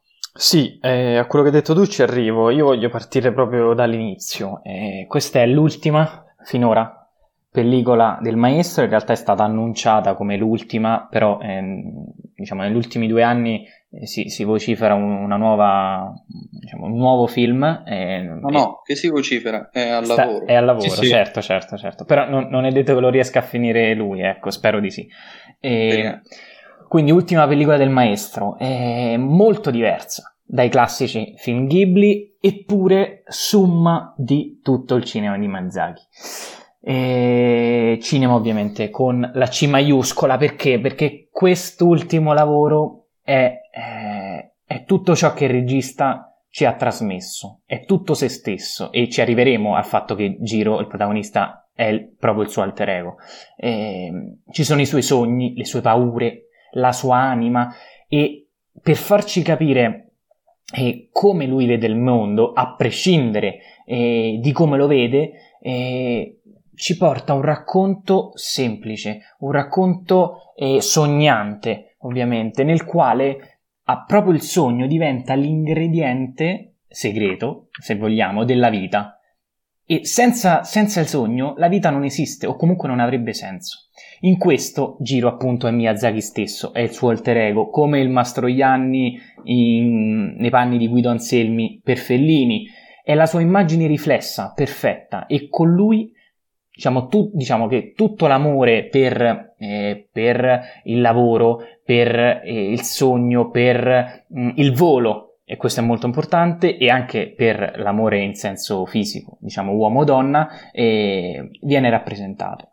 Eh, come nella principessa Mononoke, qui, secondo me, in maniera forse più forte, il protagonista continua a lottare, non si ferma, non si arrende, eh, anche quando la sua storia destinata, la sua storia d'amore è destinata a, alla fine e già si, si, si prevede eh, a, a, tre, diciamo a due terzi della, della, loro, della loro relazione. La guerra non si ferma, addirittura lui, come avete detto voi giustamente, eh, è lo strumento, cambia in base a come lo si usa, quindi il lavoro di ingegnere, di progettista per aerei da guerra è meno nobile proprio perché questi aerei eh, poi sono destinati eh, per un uso eh, malvagio? No, non è così. E, e, la sua vita è tutta improntata a questo sacrificio, all'amore e al desiderio.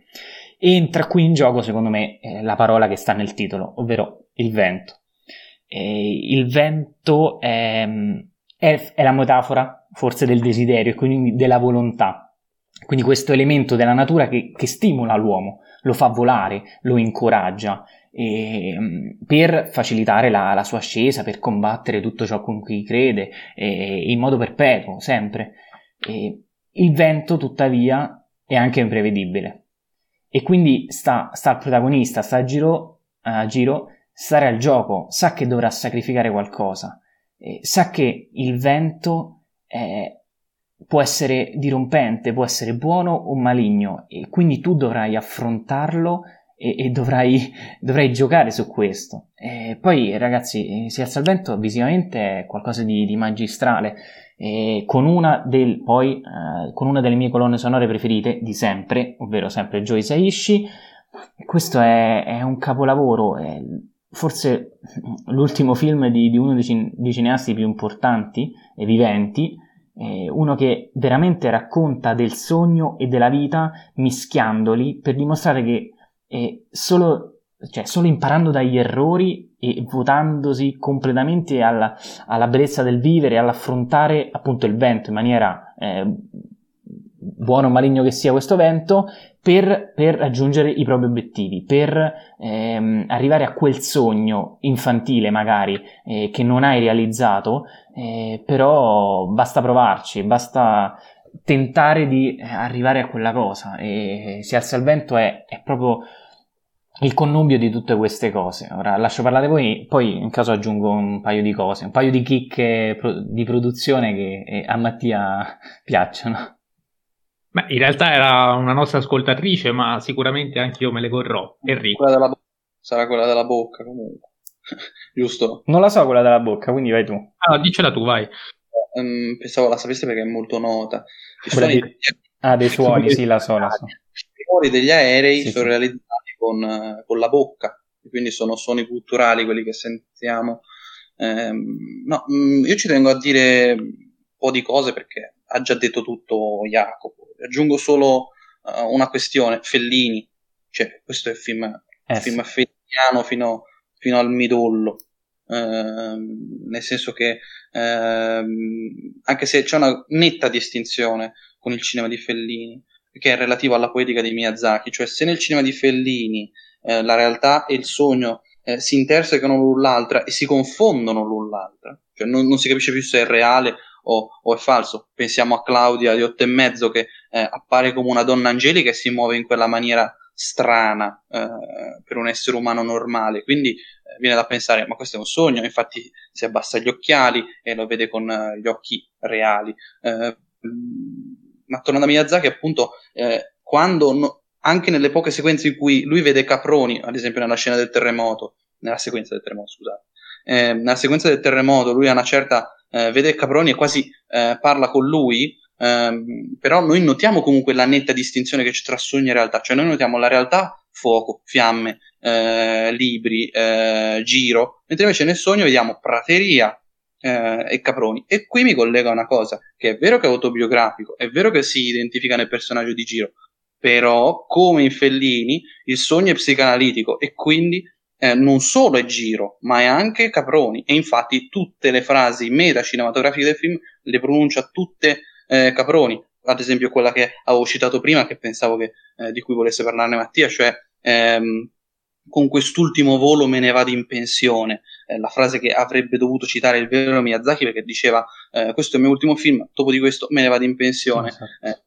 E quindi eh, tutto il film è incentrato sulla figura di Miyazaki, che tra l'altro è umile Miyazaki, infatti il personaggio di Caproni è umile, che dice eh, comandato il tuo decennio. Lui non crede che, no, ed è emblematico che lui fa film dal 79 e questo è un film del 2013, quindi eh, 34 anni mi pare, ho fatto bene il calcolo, sì, 34 anni eh, di differenza. Eh, dopo 34 anni lui comunque eh, dice che è il decennio quello creativo io inizio a pensare che sia 97-2007, però questo è un altro, eh, questa è una mia interpretazione. E quindi forse pensa che anche questo film sia in realtà un lascito, non sia eh, il decennio, non fa parte del decennio creativo.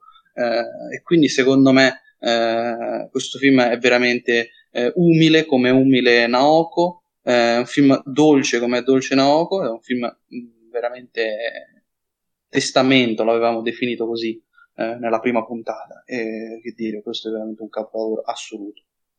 Sì, peraltro uh, questo film, vabbè, anche qui visivamente meraviglioso, 160.000 tav- tavole approvate tutte personalmente da Miyazaki, per quanto ci sia comunque una componente di sempre computer grafica, seppur estremamente minima, qui utilizzata ad esempio per gli effetti della, della miopia, che era una cosa uh, impossibile di fatto da realizzare um, a mano.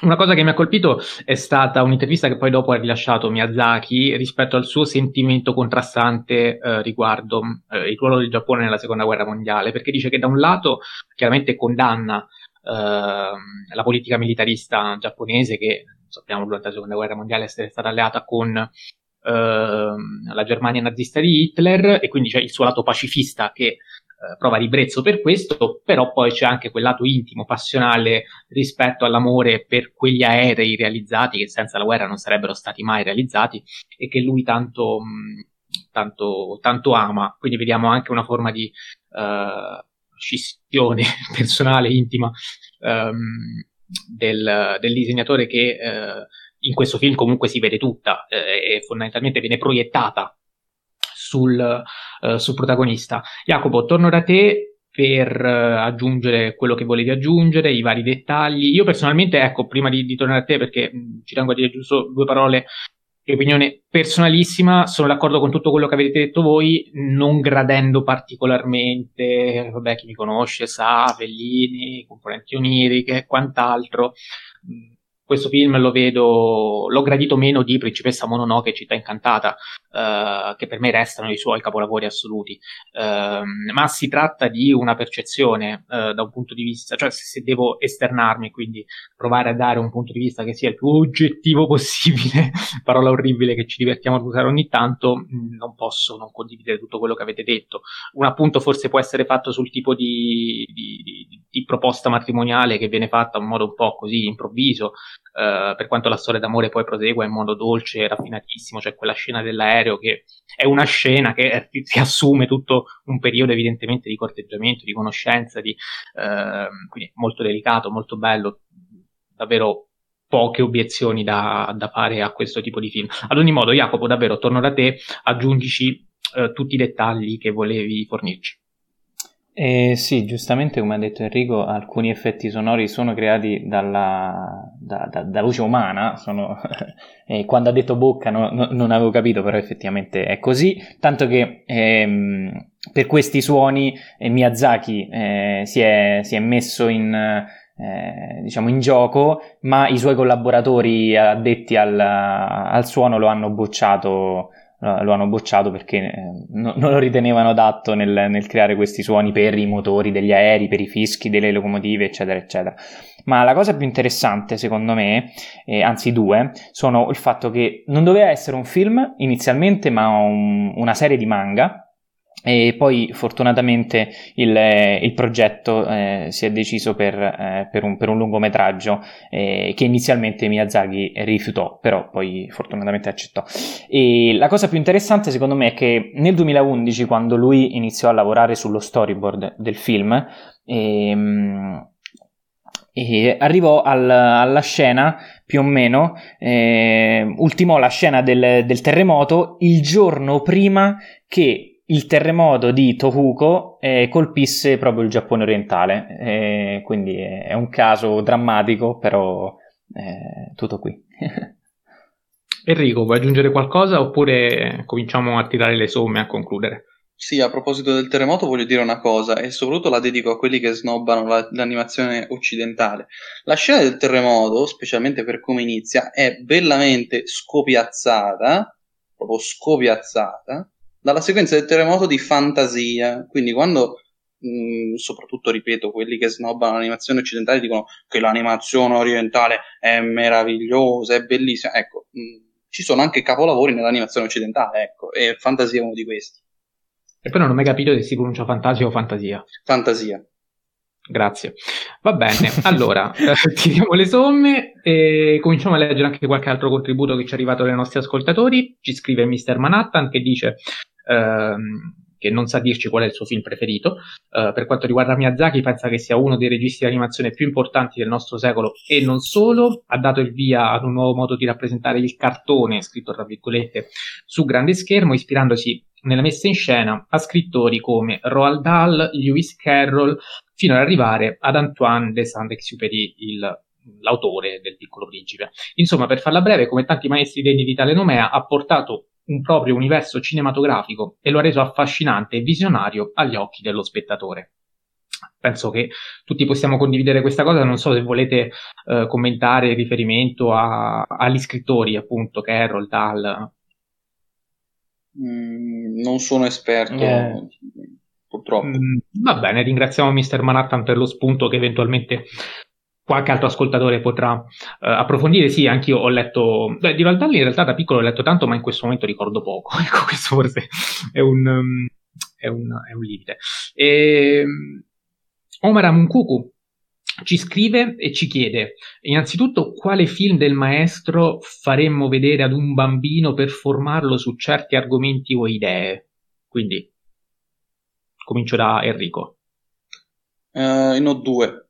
Mm, direi il castello nel cielo, sicuramente, perché come dicevo prima, è...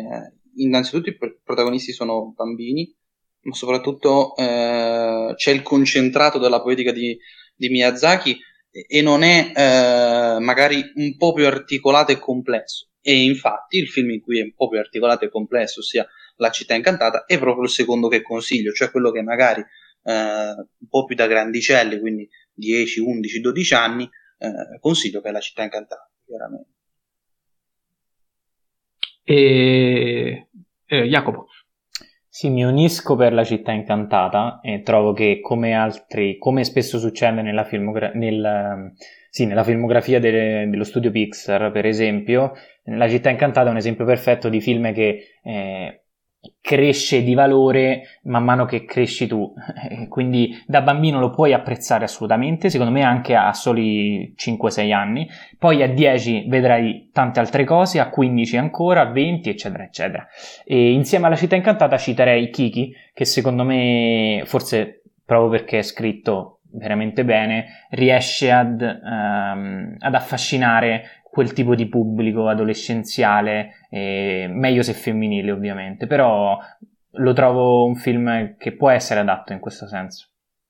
Allora, io invece eh, consiglio Totoro per i motivi che abbiamo detto durante tutta la puntata, cioè che è quello più, a mio avviso, eh, pensato per un pubblico infantile. E mh, mm, mi dispiace che non siamo riusciti a trovare una risposta unitaria, perché uno chiede un consiglio, se, se, se arrivano tre risposte diverse, è un po' complicato, me ne rendo conto. Um, però sulla città incantata non sono d'accordo con voi per esperienza personale, perché ricordo quando ero piccolo, uh, era uscito da poco, uh, mio padre tendenzialmente si informava, leggeva uh, anche di cinema, era una persona molto informata e visto che evidentemente da qualche parte avrà letto un film anche per bambini, ci aveva proposto a me e mia sorella, eravamo piccoli, potevamo avere 6-7 anni, di vedere la città incantata. Risultato, dopo un quarto d'ora, 20 minuti, eravamo crollati, dorme- dormienti, annoiatissimi. Um, questo credo fosse dovuto al fatto che non eravamo minimamente abituati a questo tipo di animazione. E penso che per un bambino abituato ai classici Disney, se gli fai vedere la città incantata, il risultato è un po' quello. E ripeto, lo dico per esperienza personale perché l'ho visto a quell'età. E, ehm, non so se questa è una cosa che ha riguardato soltanto me e mia sorella, magari quella sera eravamo stanchi, io però ero anche annoiato, quindi, oppure riguarda un po' tutti quanti, mm, non lo so, eh, però come consiglio appunto eviterei di partire con, con, la città incantata. Totoro invece mi sembra molto più indicato. In alternativa ci sarebbe Ponio, eh, per quanto ho già detto in precedenza, quel tipo di tenerezza secondo me la si apprezza più in età adulta, ma comunque un bambino è secondo me in grado di, di divertirsi e eh, di non sentire la, la, noia come ad esempio nella città incantata. Comunque, insomma, Omar eh, sarà soddisfatto delle nostre risposte sì, completamente diverse. La quindi della serie batte la pesca. E, ehm, ci chiede sempre Omar tra Takahata e Miyazaki chi è il vero maestro del Ghibli?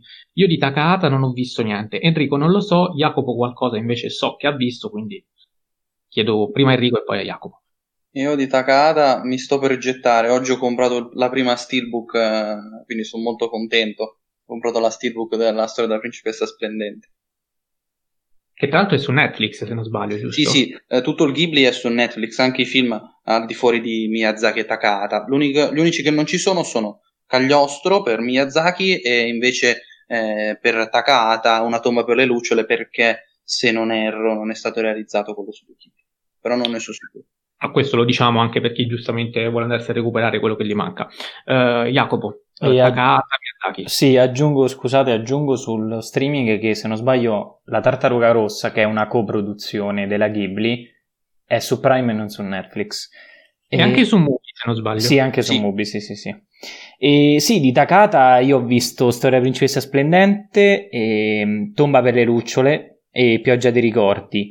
E forse anche un quarto, ma non mi ricordo. Comunque.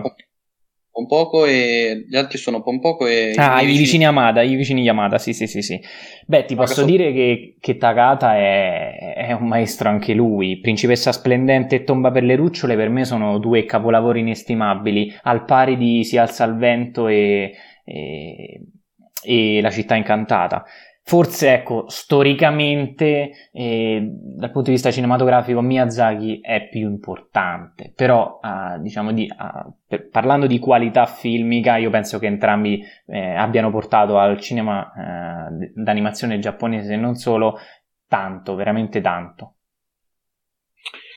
L'altra domanda che ci arriva sempre da parte di Omar, è quale personaggio preferiamo, quale creatura preferiamo e io aggiungerei anche quale ambientazione preferiamo, così eh, chiudiamo il trittico e ci divertiamo. Comincio boh, da Enrico. Allora, io mi ero preparato personaggi e creature, ma ho, fatto podio, ho, fatto un podio, posso? Oppure per personaggi... Ma... Dici soltanto il primo, poi se... Allora, se, se tu ne hai tre, cominciamo, cominciamo noi. Jacopo, comincia tu. Sì, anch'io ne ho tre. E vabbè, allora eh, diciamoli tutti e buonanotte. Dai, ne dico uno, io sarò banalissimo, però Giro Ricoshi, per il protagonista di Si alza al vento, è forse il mio preferito. Va bene, la mia è la ragazza lupo, quindi Mononoke. Enrico, prendine un altro. Uh, Ciro, uh, Honorable Mention, uh, Lady Bosch. Eh, sì, io non, non ho sentito honorable mention, cioè menzione d'onore, Lady e Bosch. Ah, quindi sempre mm, Mononoke. Sempre Mononoke. Fondamentalmente l'antagonista grigio di Mononoke. E, mh, mm, creatura preferita, cominciamo boh, da Enrico che è stato l'ultimo, dici 1, 2, 3, quello che ti pare. Eh, li dico tutti e tre, Rapa, Ponio e Gattobus. Quindi Ponio è una creatura addirittura, ma si trasforma Beh, in bambino. Io, io lo considero creatura perché comunque la, su, il suo stato principale, cioè originario era il pesce, poi si è trasformato, ha dovuto fare il giuramento e tutto il resto. E poi è diventato una D'altronde anche Rapa e poi diventa un, un uomo. Ah, esatto, anche Rapa.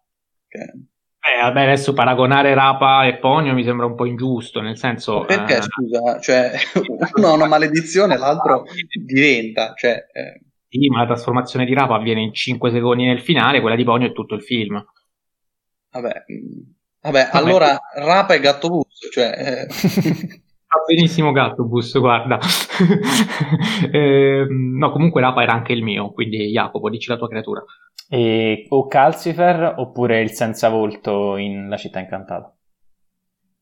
Beh sì, Calcifer è molto divertente e um, nessuno ha detto Totoro, quindi siamo cattivi anche Omar, tra l'altro, è il suo film preferito, quindi magari si aspettava, cioè magari la, la, domanda sulla creatura ce l'ha fatta apposta per farsi dire Totoro, invece niente Totoro. Per Beh, quanto io... ha ricordato non, la sua iconicità. Il Gattobus l'ho sempre preferito a Totoro come design, seppur Totoro sia più semplice, morbidoso, efficace. Beh, Va bene, ambientazione questa non ve la siete preparata, quindi sarete più... Vabbè, credo sia un anime, Laputa, cioè, credo. No, non è un anime assolutamente. Pure secondo me. Che siamo quelli che l'abbiamo apprezzato meno di Enrico. È vero, è vero. Sì. Però il colpo il punto, io non considero Castellana di Diavolo una vera e propria ambientazione. Beh, epoca vittoriana. No, però dico, non, non la considero un'ambientazione perché eh, tutto il castello, noi in realtà vediamo una stanza, infatti viene detto che è una casa in realtà, cioè, ed è corretto secondo me. Sì, però le quattro case, diciamo, vivono in un ambiente, eh, diciamo, ottocentesco, vittoriano, se vogliamo, no? Sì, sì, sì. sì. Okay. Va bene. Ehm, domanda che arriva invece questa volta da uh, Worldwide Cinema che ci chiede di parlare del rapporto tra Miyazaki e il figlio Goro. Io sul punto non sono minimamente ferrato. Jacopo non lo so, Enrico forse sì, ditemi voi chi vuole parlare, cominciare. Parlerà Enrico perché anch'io sono come te. Allora, in realtà non è che sia esperto, però che io sappia, eh, gli appassionati del Ghibli non apprezzano Goro. E, e, oltre agli appassionati c'è pure lo stesso Hayao Miyazaki che non apprezza i lavori del figlio. Il figlio ha fatto due film, a- aspettiamo il terzo che sembra essere il più brutto film eh, del- dello studio Ghibli che sia mai stato pensato, eh, non-, non-, non, realizzato, pensato. Eh, Ricorda il titolo? eh, Ir- Irwig la strega, che è realizzato, eh, primo film interamente realizzato in 3D, e forse era meglio che non lo facessero. Forse era meglio sì, che consigliano agli ascoltatori di andare su YouTube da qualche parte, insomma, scrivere il titolo e vedere qualche Uh, un trailer, l'inizio, i primi minuti, insomma, veramente imbarazzante, posso garantirvelo, l'ho visto, effettivamente siamo lontanissimi, lontanissimi dai livelli che nel 2021 uno si aspetterebbe di vedere su, sullo schermo. Comunque, dicevo, ha realizzato due film, eh, I racconti di Terramare, se non sbaglio, datato 2006, e La collina dei Pavari, se non sbaglio, datato 2011. Eh, il secondo, tra l'altro, se non erro, risollevato dallo stesso Hayao, che ehm, ha messo mano alla sceneggiatura, se non sbaglio. Quindi, insomma, proprio si sta parlando di un, di un figlio che, eh, secondo molti, non è riuscito a, a diventare un bravo sceneggiatore come il padre. Infatti, un po' tutti dicono che tra i due la collina dei papaveri è un po' meglio. Eh, guarda caso, ci ha messo mano il papà. Quindi, insomma, eh, secondo me, eh, purtroppo è la prova che eh, i figli d'arte purtroppo hanno un terribile destino, che a volte devono essere in grado di eh, dimostrare il loro talento, altre volte invece, insomma, non, non, non, hanno lo stesso talento del, del, padre o della madre. Jacopo, se vuoi aggiungere qualcosa. No, penso abbiamo detto, abbiamo detto tutto. Va bene, allora eh, stiamo per raggiungere le tre ore, che insomma era un po' prevedibile quando affronti una filmografia di 11 lungometraggi, eh, però cerchiamo di, di accelerare magari eh, avvicinandoci alla conclusione parlando di quella che è la nostra top 3. Forse se non vado errato, comprende per tutti e tre gli stessi tre film, ma in ordine diverso? Non lo so. No. Che... No, no. no, no, perché lui ha nel, in lista, se non sbaglio, c'ha il castello, noi no. Esatto. Ah, vai, Enrico, comincia tu. Allora, io al terzo posto il Castello Errante di Aul, al secondo Si alza il vento e al primo La città incantata. Con Mononoke fuori. Mononoke è il quarto. E poi? Cosa è poi? Eh, dici l'altro, il quinto, dai. Vabbè, allora a questo punto ti faccio top 11. No, la top 5, dai, top 5. No, vabbè, è al quinto posto Laputa. E al sesto Nausicaa, visto che lo so che Nausicaa volete saperlo dove è. No, volevo vedere dove, dove, arrivavi, ok, ok, ok. Eh, Jacopo. Allora, quinto posto Porco Rosso, quarto posto Nausicaa, terzo posto Mononoke, secondo posto La città incantata e primo posto Si alza il vento. Il primo in assoluto, molto bene. Uh, per quanto mi riguarda c'è al primo posto Principessa Mononoke, al secondo Città incantata, al terzo si alza il vento, eh, poi Nausicaa e poi Kiki. E abbiamo detto anche la mia top 5, visto che Kiki ci tenevo a dirlo, eh, ero certo non l'avreste detto, quindi eh, sono, sono, contento sia venuto fuori. È arrivato anche il risultato del sondaggio dei nostri ascoltatori eh, con sia del vento che mi dispiace per Enrico ma è stato quello meno votato a quota 12 per, per me. Per, Vabbè, cioè, per carità per me è un un po' sono arrivato anch'io. È un'unghia eh, la città fondata a Serie Mononoke eh, a quota 48 si attesta al terzo posto, Aul a quota 51 al secondo, quindi di poco avanti, e il primo è, come era facile aspettarsi, la città incantata a quota 87 voti. E, ehm, Frankie Drive-In infine ci ha scritto, ci ha tenuto a fare lui la sua top 3, dicendoci che Aul è al suo primo posto e poi ci sono città incantate e si alza il vento, quindi anche in questo caso un Mononoke fuori dalle prime tre. Allora, io non ho altre cose da dire, leggervi, raccontarvi, se Enrico e Jacopo hanno qualcosa da aggiungere possono farlo, altrimenti ci salutiamo qui. Credo che abbiamo detto abbastanza, insomma. Guardatevi, si alza il vento se non l'avete visto. Eh, ecco, personalmente dico un'ultima cosa: recuperate Takata, che male non fa. E, e lo faccio anch'io eh, con voi, quindi assolutamente. Io non ho visto niente, quindi ora ho fatto una full immersion di, di, di Miyazaki, quindi prima di Takata magari aspetto un pochino perché poi non esageriamo. Uh, però sì, assolutamente, accetto il consiglio. Ti ringrazio Enrico per essere stato qui con noi oggi, come sempre. Eh, grazie a voi, cioè, perdonate se sono stato prolisso come al solito. Ringrazio e saluto anche Jacopo Castiglione. Ciao Jacopo. Grazie a te e a tutti gli ascoltatori e via Fellini. Ricordo, come sempre, potete scriverci nelle nostre pagine Instagram, la mia Stalle K, quella di Jacopo, Cinefilo. e quella di Enrico Enrico Bacciglieri. Vi ringrazio per averci ascoltato, ci sentiamo il prossimo lunedì.